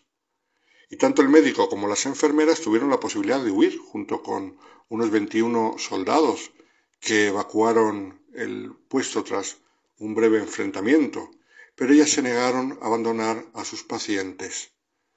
A partir de allí, casi todo lo que se sabe de ellas es del juicio sumarísimo que se hizo después de la guerra de aquellos culpables de su asesinato y también del proceso de beatificación. Las tres enfermeras sabemos que fueron conducidas, después de una larga marcha, a Pola de Somiedo, junto con otros prisioneros, entre ellos el comandante, el capellán y el médico a las que ellas ayudaban, que fueron asesinados. A pesar de pertenecer a la Cruz Roja, estas enfermeras fueron entregadas al Comité Local de Guerra, lo cual es totalmente contrario a las convenciones internacionales y al derecho mínimo de guerra, pero fue así. También fueron conducidos y entregados al Comité Local de Guerra el jefe falangista, el médico y algunos oficiales que fueron ejecutados el mismo día. También aquellos heridos que ellas atendían, los catorce que estaban en cama y convalecientes, fueron asesinados por las milicias cuando en un rápido contraataque los sublevados recuperaron el control del terreno perdido. Los soldados rasos y suboficiales fueron conducidos a la retaguardia. Entonces, según conocemos en el juicio sumarísimo que se le hizo a este miliciano Genaro Arias Herrero, que era el jefe de los que atacaron aquel hospital, de su propia boca y a través de testigos presenciales, sabemos que las enfermeras pasaron la noche en cautiverio en Pola de Somiedo, en las barracas donde se alojaban los milicianos, quienes abusaron reiteradamente de ellas, sin ningún tipo de compasión. Dicen los testigos que un carro utilizado para actividades rurales, cuyo tipo de eje produce un chirrido característico, fue utilizado para apagar los gritos de las enfermeras para que no se oyese desde fuera. Después de haber abusado de ellas durante toda la noche y hasta que se cansaron, en la mañana del día 28, unas milicianas se ofrecieron como voluntarias para fusilar a las prisioneras. Concretamente, las ejecutoras de los disparos mortales fueron Evangelina Arienza, Dolores Sierra y Emilia Gómez. Primero murieron Octavia y Olga, y después María Pilar, que al ver el asesinato de estas compañeras que habían gritado Viva Cristo Rey antes de morir, ella cayó desmayada al suelo y después también la dispararon, la última de todas. Las milicianas despojaron a las enfermeras de toda su ropa y ya sobre al mediodía estas mm, milicianas las fusilaron enteramente desnudas en un prado, les habían quitado todo y después de matarlas se repartieron las prendas de las muertas y este hecho sirvió para que la famosa escritora Concha Espina, que escribió un libro sobre estas enfermeras en los años 40, llamado Princesas del Martirio, pues en ese libro comparase el destino de las enfermeras con el de Jesús, cuyos verdugos se repartieron sus ropas antes de crucificarlo. Una investigación histórica sostiene que las tres víctimas eran de buena posición económica, por lo que no resulta extraño que su vestuario resultara atractivo para las milicianas que eran mujeres de condición humilde.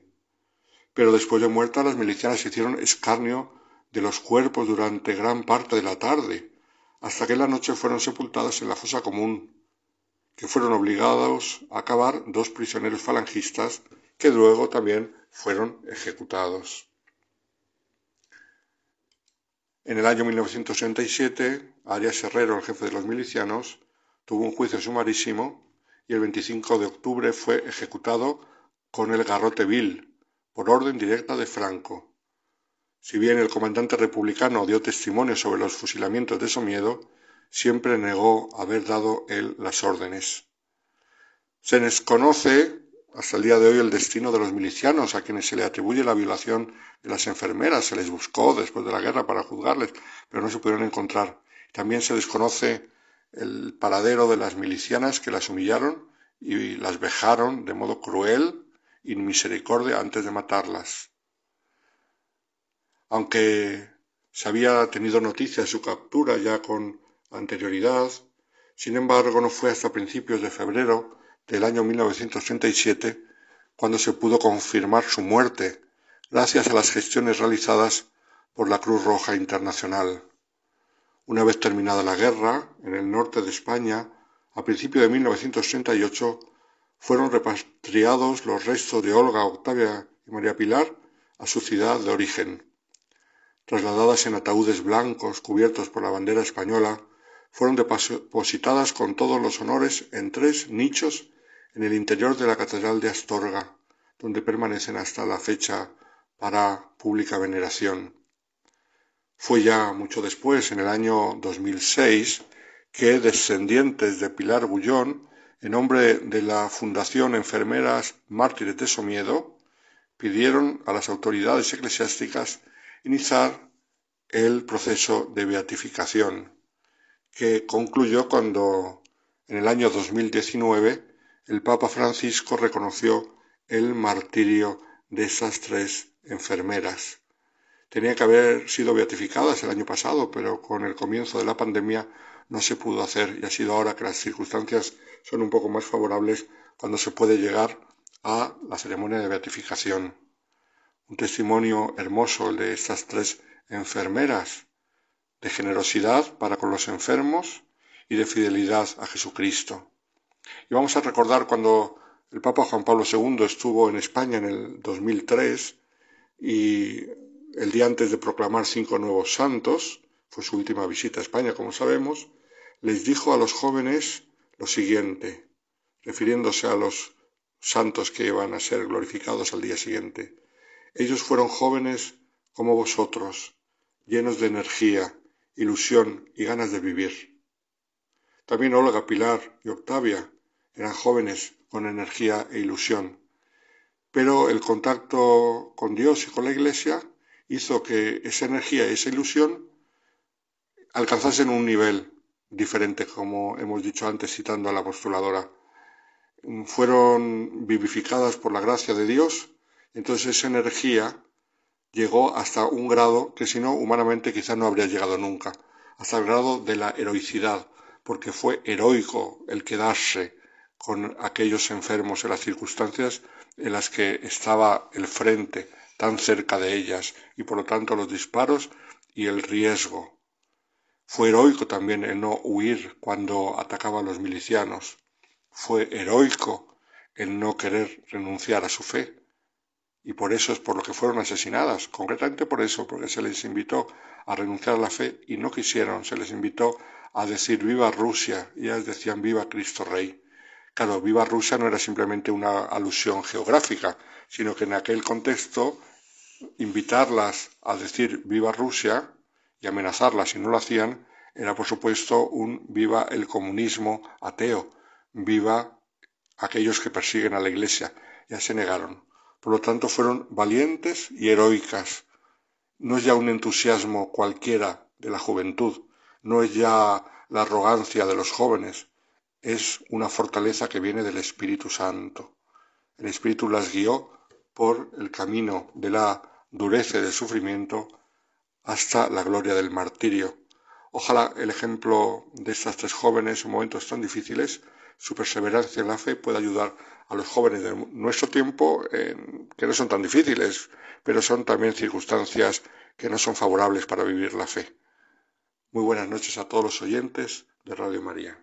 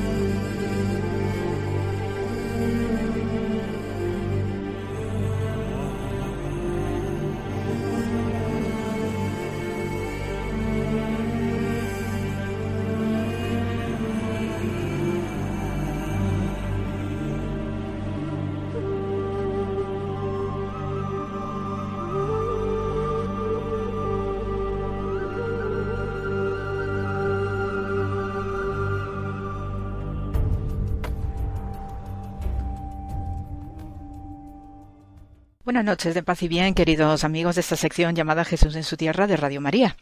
Y bueno, pues esta semana está siendo bonita y especial para mí personalmente, puesto que el día de Pentecostés, el pasado domingo, pues eh, se me ordenaron diáconos y sacerdotes en, eh, en, Oviedo y fui invitada porque precisamente tengo un alumno que se acaba de ordenar y entonces para mí siempre pues es un es un momento gozoso, ¿no? De que todavía pues sigamos renovando y que haya vocaciones y que sigamos teniendo eh, jóvenes sacerdotes y diáconos y que podemos seguir avanzando y sobre todo pues por la parte que me toca no contribuir no y ayudar en, en mi pequeña parte eh, desde el campo de las semíticas y de la cultura judía, pues poder seguir, ¿no? Animando y ayudando a estos jóvenes, ¿no? Que finalmente ya toman el, el camino de, del sacerdocio. Entonces, pues eh, tuvimos la ordenación en la Catedral de Oviedo, que es un escenario precioso y espectacular, y pues bueno, pues iba representando también en mi interior, ¿no? Todo lo que representaba este, este momento de la ordenación conectado con Pentecostés y estos programas anteriores que eh, os he estado hablando sobre la conexión importantísima, ¿no? Del Pentecostés y el Shavuot, la celebración judía de Shavuot, que, que representa, ¿no? La, entrega de la ley de la Torá eh, por parte de Moisés en el monte Sinaí. Entonces, eh, pues siempre y viendo las iconografías de, del Pentecostés cristiano, pues siempre me llama la atención ¿no? ver en todas las representaciones iconográficas, eh, pues cómo uno pues figura no lo que es ese descenso de las lenguas de fuego con esos apóstoles reunidos en esa habitación no de la planta superior que nos narra el Evangelio y en estas representaciones, para mí, pues obviamente es muy significativo que esté en el centro de toda la representación iconográfica la figura de María, la Madre de Jesús. Y para mí eh, no es nada casual y por eso pues es el propósito del programa de esta noche. Y además porque eh, pues este fin de semana, ¿no? Al hilo de los acontecimientos de Pentecostés y estas ordenaciones sacerdotales, pues siempre me da un, eh, plus de, de, información conectando, ¿no? Con la exégesis también típicamente judía y lo que representa, ¿no? Esta celebración del Pentecostés y Shavuot todo junto desde el punto de vista de la revelación y sobre todo por lo que significa de valor en el espíritu pues para seguir fieles y, eh, con buen ánimo no eh, representando de manera activa no lo que es nuestra fe. Entonces eh, sabiendo que tenemos este momento ¿no? de la entrega de la Torá en el Sinaí, según podemos leer en el, relato de Éxodo, el texto bíblico del Éxodo, 19 eh, del 3 al 6, donde pues, podemos leer que Moisés subió a Dios y Yahvé le llamó desde la montaña, diciéndole, así le dirás a la casa de Jacob y declararás a los hijos de Israel, ¿has visto lo que les dice a los egipcios, como os, ah, eh, os subí en las alas de las águilas y os he traído a mí? Ahora bien, si me obedecéis fielmente y guardáis mi convenio, serán, seréis mi preciada posesión entre todos los pueblos. Y en efecto, toda la tierra es mía, pero serás, eh, seréis para mí un reino de sacerdotes y una nación santa. Estas son las palabras que dirán los hijos de Israel. Entonces, eh, a partir de este eh, verso de Éxodo 19, pues hay una exégesis rabínica muy bonita y muy temprana, además, eh, que, rodea ¿no? todo lo que es eh, la redacción final de la Mishnah, que recoge la tradición oral ¿no? y sapiencial también de la, de la cultura judía. Y en la Mishnah, pues eh, hay, una, hay un comentario muy especial, porque al hilo de este verso de Éxodo 19, se nos dice en la Mishnah, que em, eh, la ley se dio primeramente a las mujeres, según bajaba Moisés del Sinaí, y después ya, pues es cuando se hace el, gran discurso de si eh, conserváis o observáis mi convenio, mi pacto, dice seréis una nación de sacerdotes, etcétera, etcétera. Entonces este detalle, que también lo recoge eh, precisamente el, el Midrash eh, del Éxodo, ¿no? El Midrash eh, que se llama Shemot Rabbah sobre el Éxodo, ¿no? El capítulo 28. Eh, ahí es donde eh, se hace una ampliación de este pequeño detalle que aparece en el comentario rabínico de que no solamente Dios entrega la Torah a los hijos de Israel, sino que además hay un punto concreto en que dice que a las mujeres en primer lugar. Y es a través de este midrash, este comentario exegético rabínico de, eh, del Éxodo, el midrash sobre el Éxodo, este capítulo 22, como os comentaba hace un momento, pues es ahí donde va a arrancar ya mm, de forma más extendida por qué las mujeres en primer lugar se les da la Torah. Entonces, es una explicación que ya conecta también con otros eh, programas donde os he hablado de la importancia de la mujer en el judaísmo. Y eh, se nos vuelve a repetir en este midrash que las mujeres son especialmente cuidadosas en el cumplimiento de los mandamientos. Y es porque como ellas desde primera instancia pues son las que obviamente quedan embarazadas y ya desde el vientre pues también se está enseñando a través de la madre el conocimiento de la ley de la Torah pues por eso esa forma no de educar en el espíritu y en la fe y sobre todo en la ética, ¿no? Después ya cuando esa criatura nazca y se tiene que desenvolver en el mundo y sobre todo de cara al, prójimo, pues las madres siguen instruyendo también a esos críos desde el hogar, sobre todo en el conocimiento de la Torah. Pero añadiendo a esta razón, digamos, eh, material, ¿no? De lo que es la función de la mujer en todo hogar judío, también se nos dice que eh, cuando eh, Dios hizo la creación y creó a Adán, al hombre primigenio, resulta que eh, fue al primero, al hombre, al que dio los mandamientos. Entonces, como Eva vino después, pues ella también recibió los mandamientos, pero a continuación. Entonces, por eso, a no ser la primera que recibe los mandamientos de Dios, como hizo con el hombre, pues por eso es la mujer Eva la que comete la desobediencia y la transgresión. Entonces, ah, como ese episodio se dio en el jardín del Edén y provoca ¿no? la expulsión de la pareja primigenia y lo que es la caída, el concepto del pecado, ¿no? que va transmitiéndose a través de toda la tradición judía, pues en este caso em, Moisés o de la mano de Moisés, Dios se quiere asegurar que, puesto que en el Edén eh, dio los mandamientos en primer lugar al hombre y la mujer transgredió, pues eh, ahora se quiere asegurar de que la mujer no vuelva a vivir lo mismo y entonces invierte el orden de la entrega de la ley, la Torah, que en concepto y en em, simbolismo profundo espiritual también es femenino, eh, por esta desinencia A de la palabra Torah, que es una desinencia eh, eminentemente femenino con muchos contenidos simbólicos también acerca del aspecto femenino de Dios. Y eso es para otra exégesis y también os iré comentando de este aspecto en programas venideros, ¿no? por lo que tengo pautado en mi guion personal. El caso es que ahora en el monte Sinaí, pues eh, en esta entrega de la Torah, Dios sí le pide expresamente a Moisés, según la exegesis rabínica, que le entregue primero la ley a las mujeres, precisamente por esta actitud que ellas tienen, ¿no? De preservar y de conservar eh, lo que es el cumplimiento de la ley, por la enseñanza que hace con los más jóvenes, desde que están en la fase, digamos, embrionaria, ¿no? Del embarazo, y ya pues cuando van creciendo los chiquillos, hasta que también ya pues van compartiendo esos roles con el padre de la familia, igualmente, porque el varón no queda excluido de todo este discurso.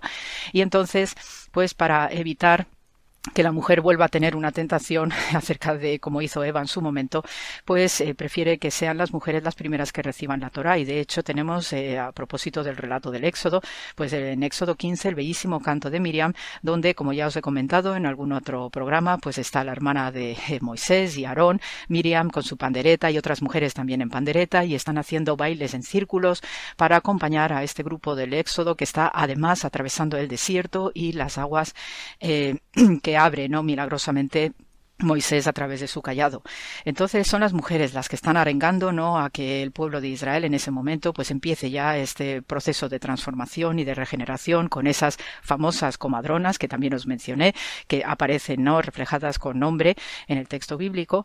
Y entonces en el sentido profundo de esta hermenéutica rabínica pues precisamente lo que busca la entrega de la Torá de la ley en esta celebración de Shavuot para los judíos eh, a manos de las mujeres representa ese aspecto de redención también a través de la mujer para superar el pecado cometido por Eva. Y esto yo creo que todos los que me estéis oyendo en este momento os estará resonando muchísimo el papel de María como la gran redentora de nuestros pecados, que también viene a culminar en este proceso de redención a través de las diversas madres de Israel que vienen reflejadas en el, Antiguo Testamento. En María, la Madre de Jesús, viene precisamente la redención del pecado de la mujer primigenia, igualmente.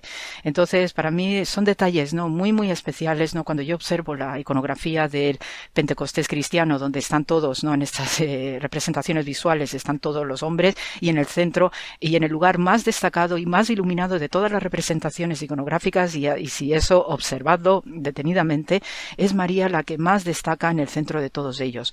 Y en este sentido, para mí tiene una conexión yo pensando al estilo rabínico, tiene una conexión preciosa con este discurso del Shavuot judío, donde precisamente gracias al Midrash eh, del Éxodo, pues se nos indica que eh, Dios le da instrucciones a Moisés para que sean a las mujeres las primeras que reciban la ley.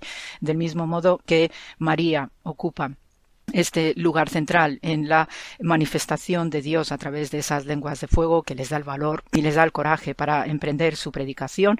Y siguiendo pues todas las líneas no de maestría de, de Jesús de Nazaret eh, María también se está comportando como estas madres de Israel estas madres que alentaron al grupo del Éxodo a través del desierto a través de este fenómeno tan espectacular como la partición de las aguas y para mí es un mensaje preciosísimo de ver cómo eh, hay una complicidad en el discurso del lenguaje bíblico del Antiguo Testamento, de la exégesis rabínica y lo que se nos está presentando con este Pentecostés cristiano.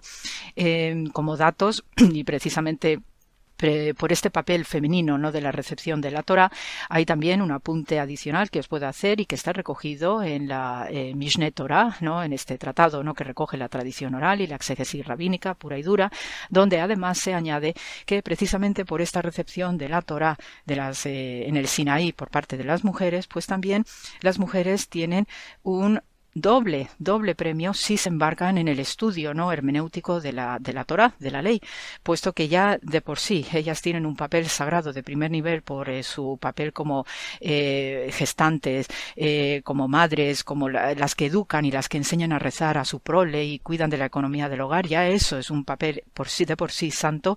Si se embarcan en el estudio de la Torah, tienen un doble premio porque, a diferencia del hombre que sí recibe una orden expresa de estudiar la ley, la mujer no necesita estudiar la ley eh, por todos esos papeles y esos roles que tienen igual eh, nivel de santificación como el hombre que está estudiando la Torah. Entonces, eh, ella si se embarca, además de sus tareas no como madre, como esposa y como dueña del hogar, pues si se embarca además en estudiar la Torah, su premio es doble y además porque no recibe ningún salario ni ninguna compensación por ese estudio de la Torah. Entonces, esto va a ayudar que no solamente eh, la prole salga doblemente beneficiado, ¿no? Porque su madre estudia la Torah, sino que especialmente las hijas también van a recibir una Torah preciosísima, ¿no? De manos de la madre y que eso además va a ir preparando precisamente a las mujeres judías y a estas madres de Israel que estudian la Torah para ser las que puedan recibir mediante embarazo al Mesías.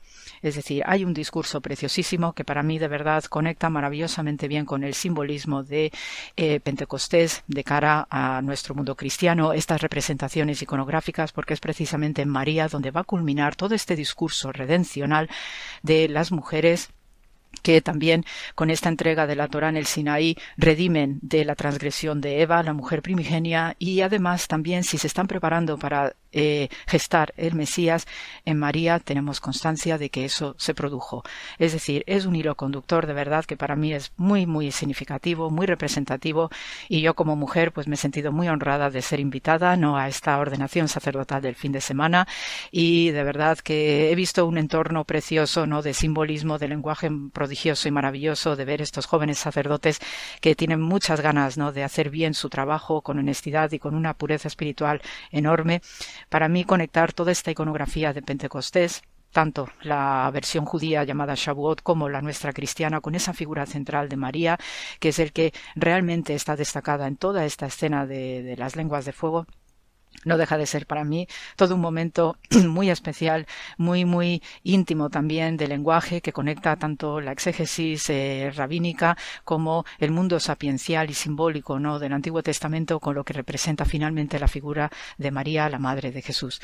Así que con esta, este pequeño comentario eh, os dejo por el momento en este fin de semana, no sin mandaros muchísimo amor como siempre, ahora que ya empieza el sol, pues a darnos más calorcito. También es este sol ¿no? que está relacionado con el fuego de esta semana de Pentecostés que estamos viviendo y que siempre aspira pues a ayudarnos en nuestra regeneración, en nuestra eh, voluntad espiritual de caminar con la cabeza bien alta, con el ánimo alto especialmente, que todo esto pasará y tenemos que estar más fuertes que nunca. Así que igualmente, ¿eh? con mucha paz y bien, como siempre, muchísimo amor redoblado en estos días. Hasta la semana que viene y gracias por la escucha.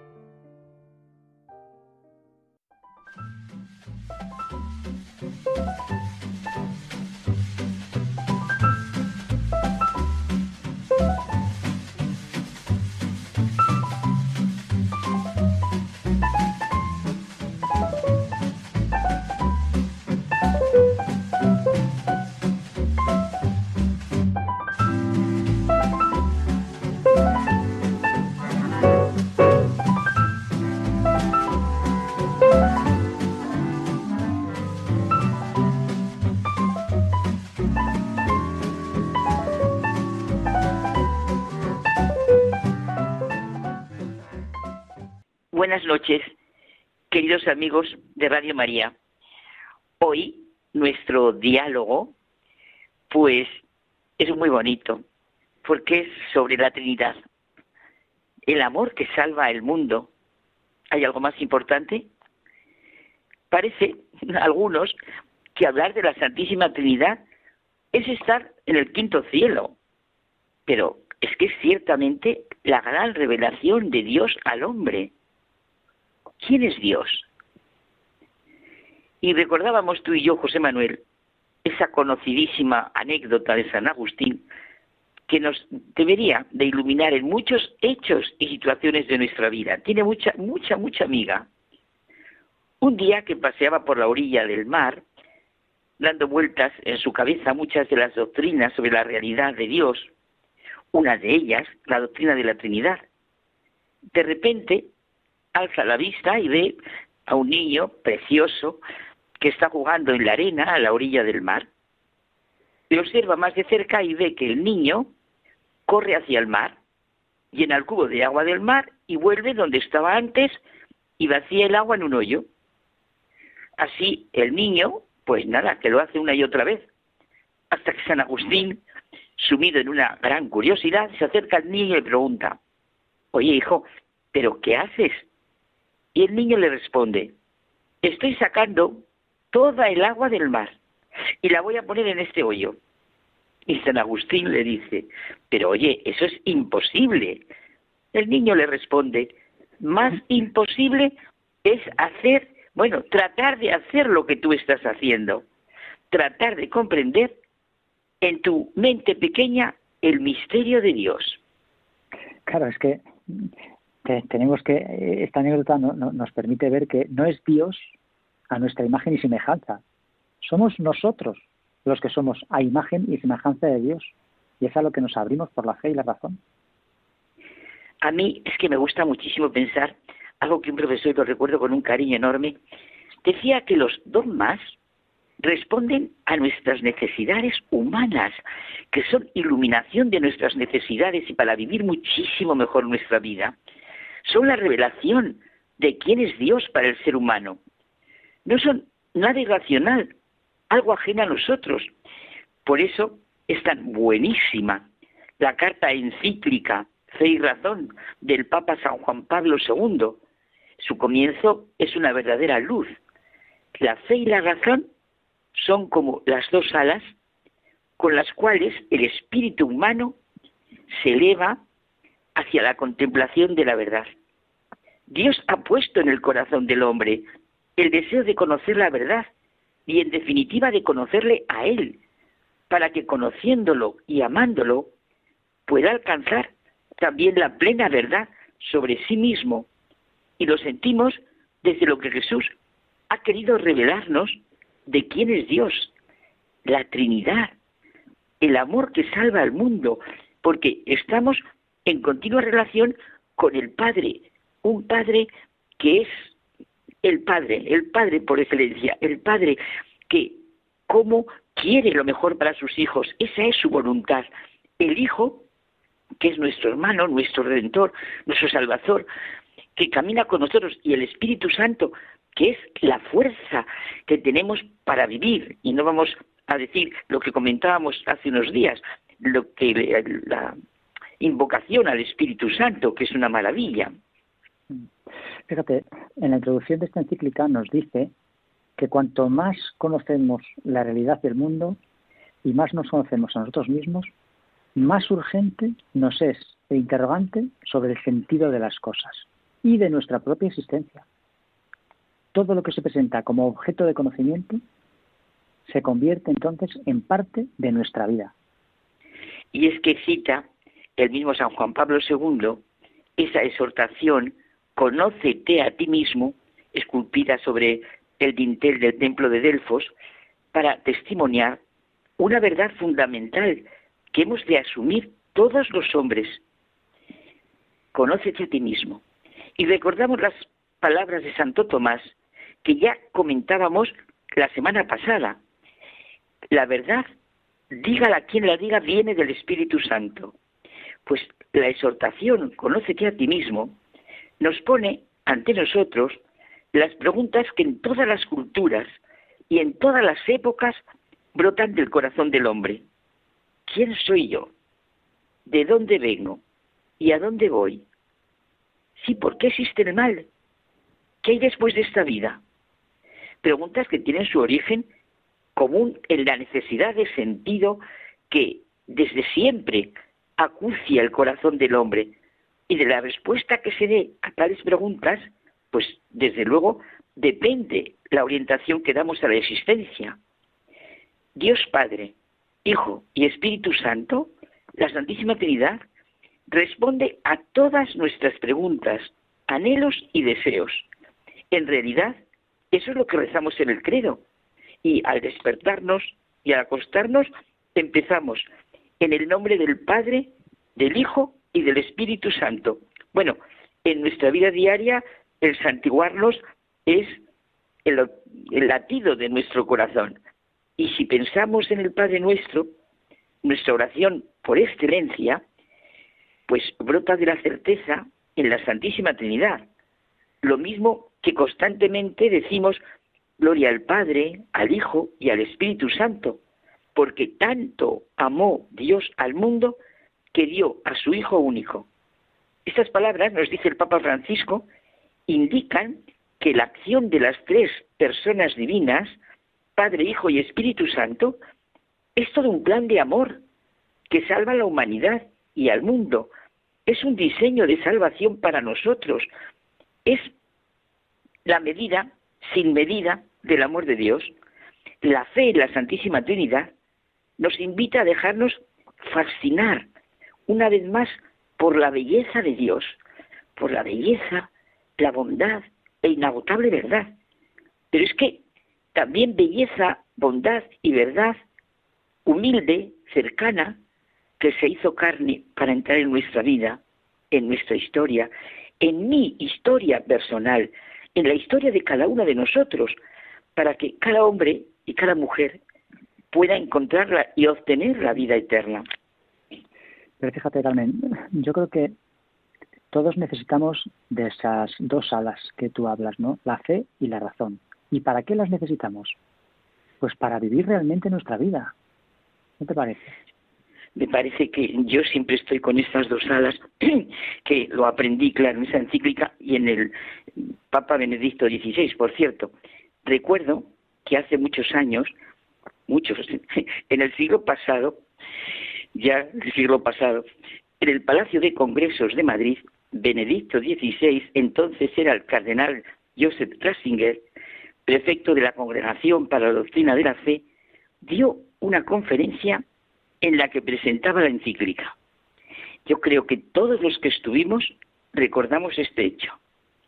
No estamos aprisionados en el cuarto de los espejos de las interpretaciones. Podemos y debemos buscar el acceso a lo real que está tras las palabras y se muestra a través de ellas. La confianza en la búsqueda de la verdad es lo que mantiene al hombre en su dignidad. Es un hecho que cuando las distintas filosofías de la vida apagan el diálogo con el pensamiento de la fe, se ven vacías de contenido. Bueno, el aplauso fue genial. Bueno, es que fíjate qué de actualidad está esto, ¿verdad? Porque la desorientación ante la cuestión de la verdad se ha convertido en ira contra ella.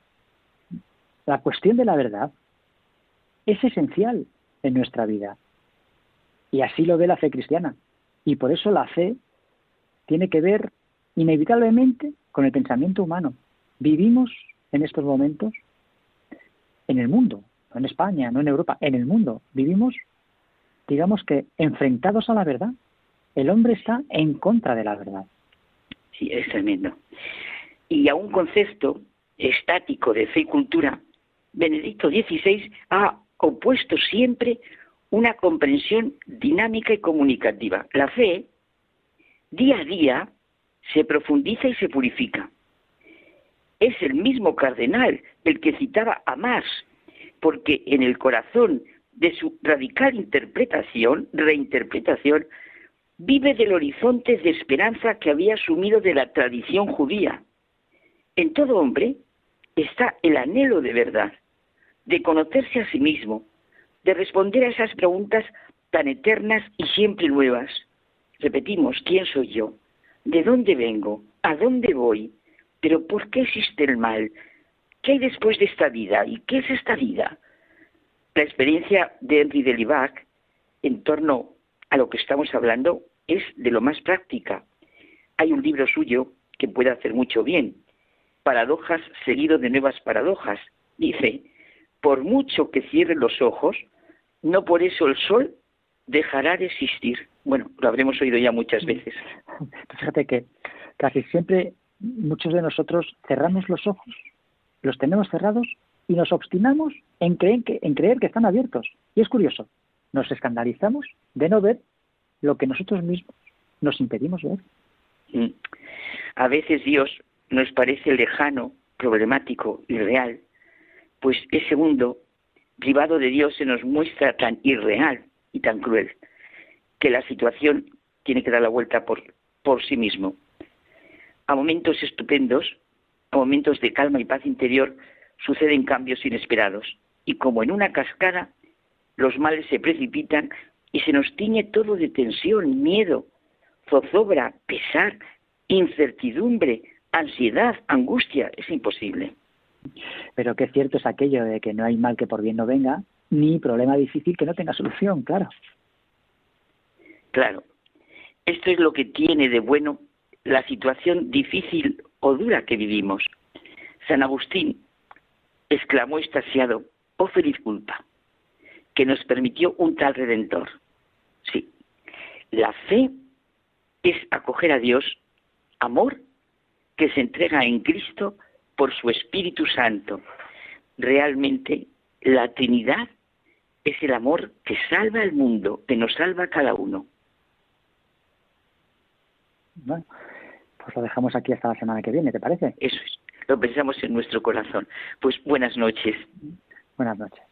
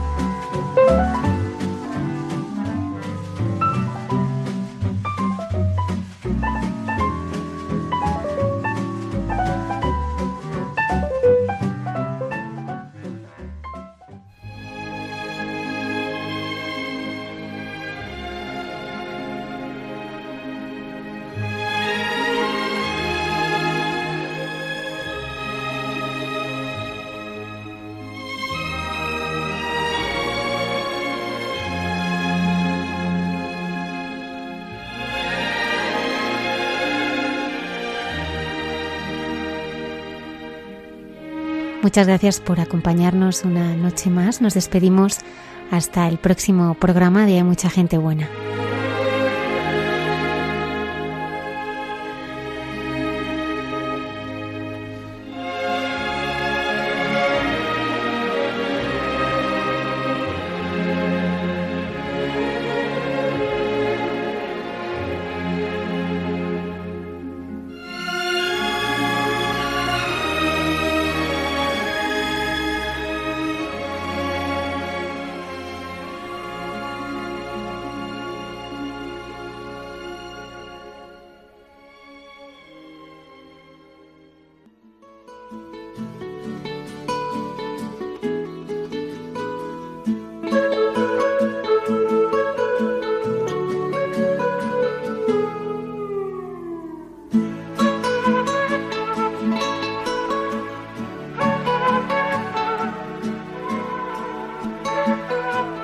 Y así finaliza en Radio María. Hay mucha gente buena.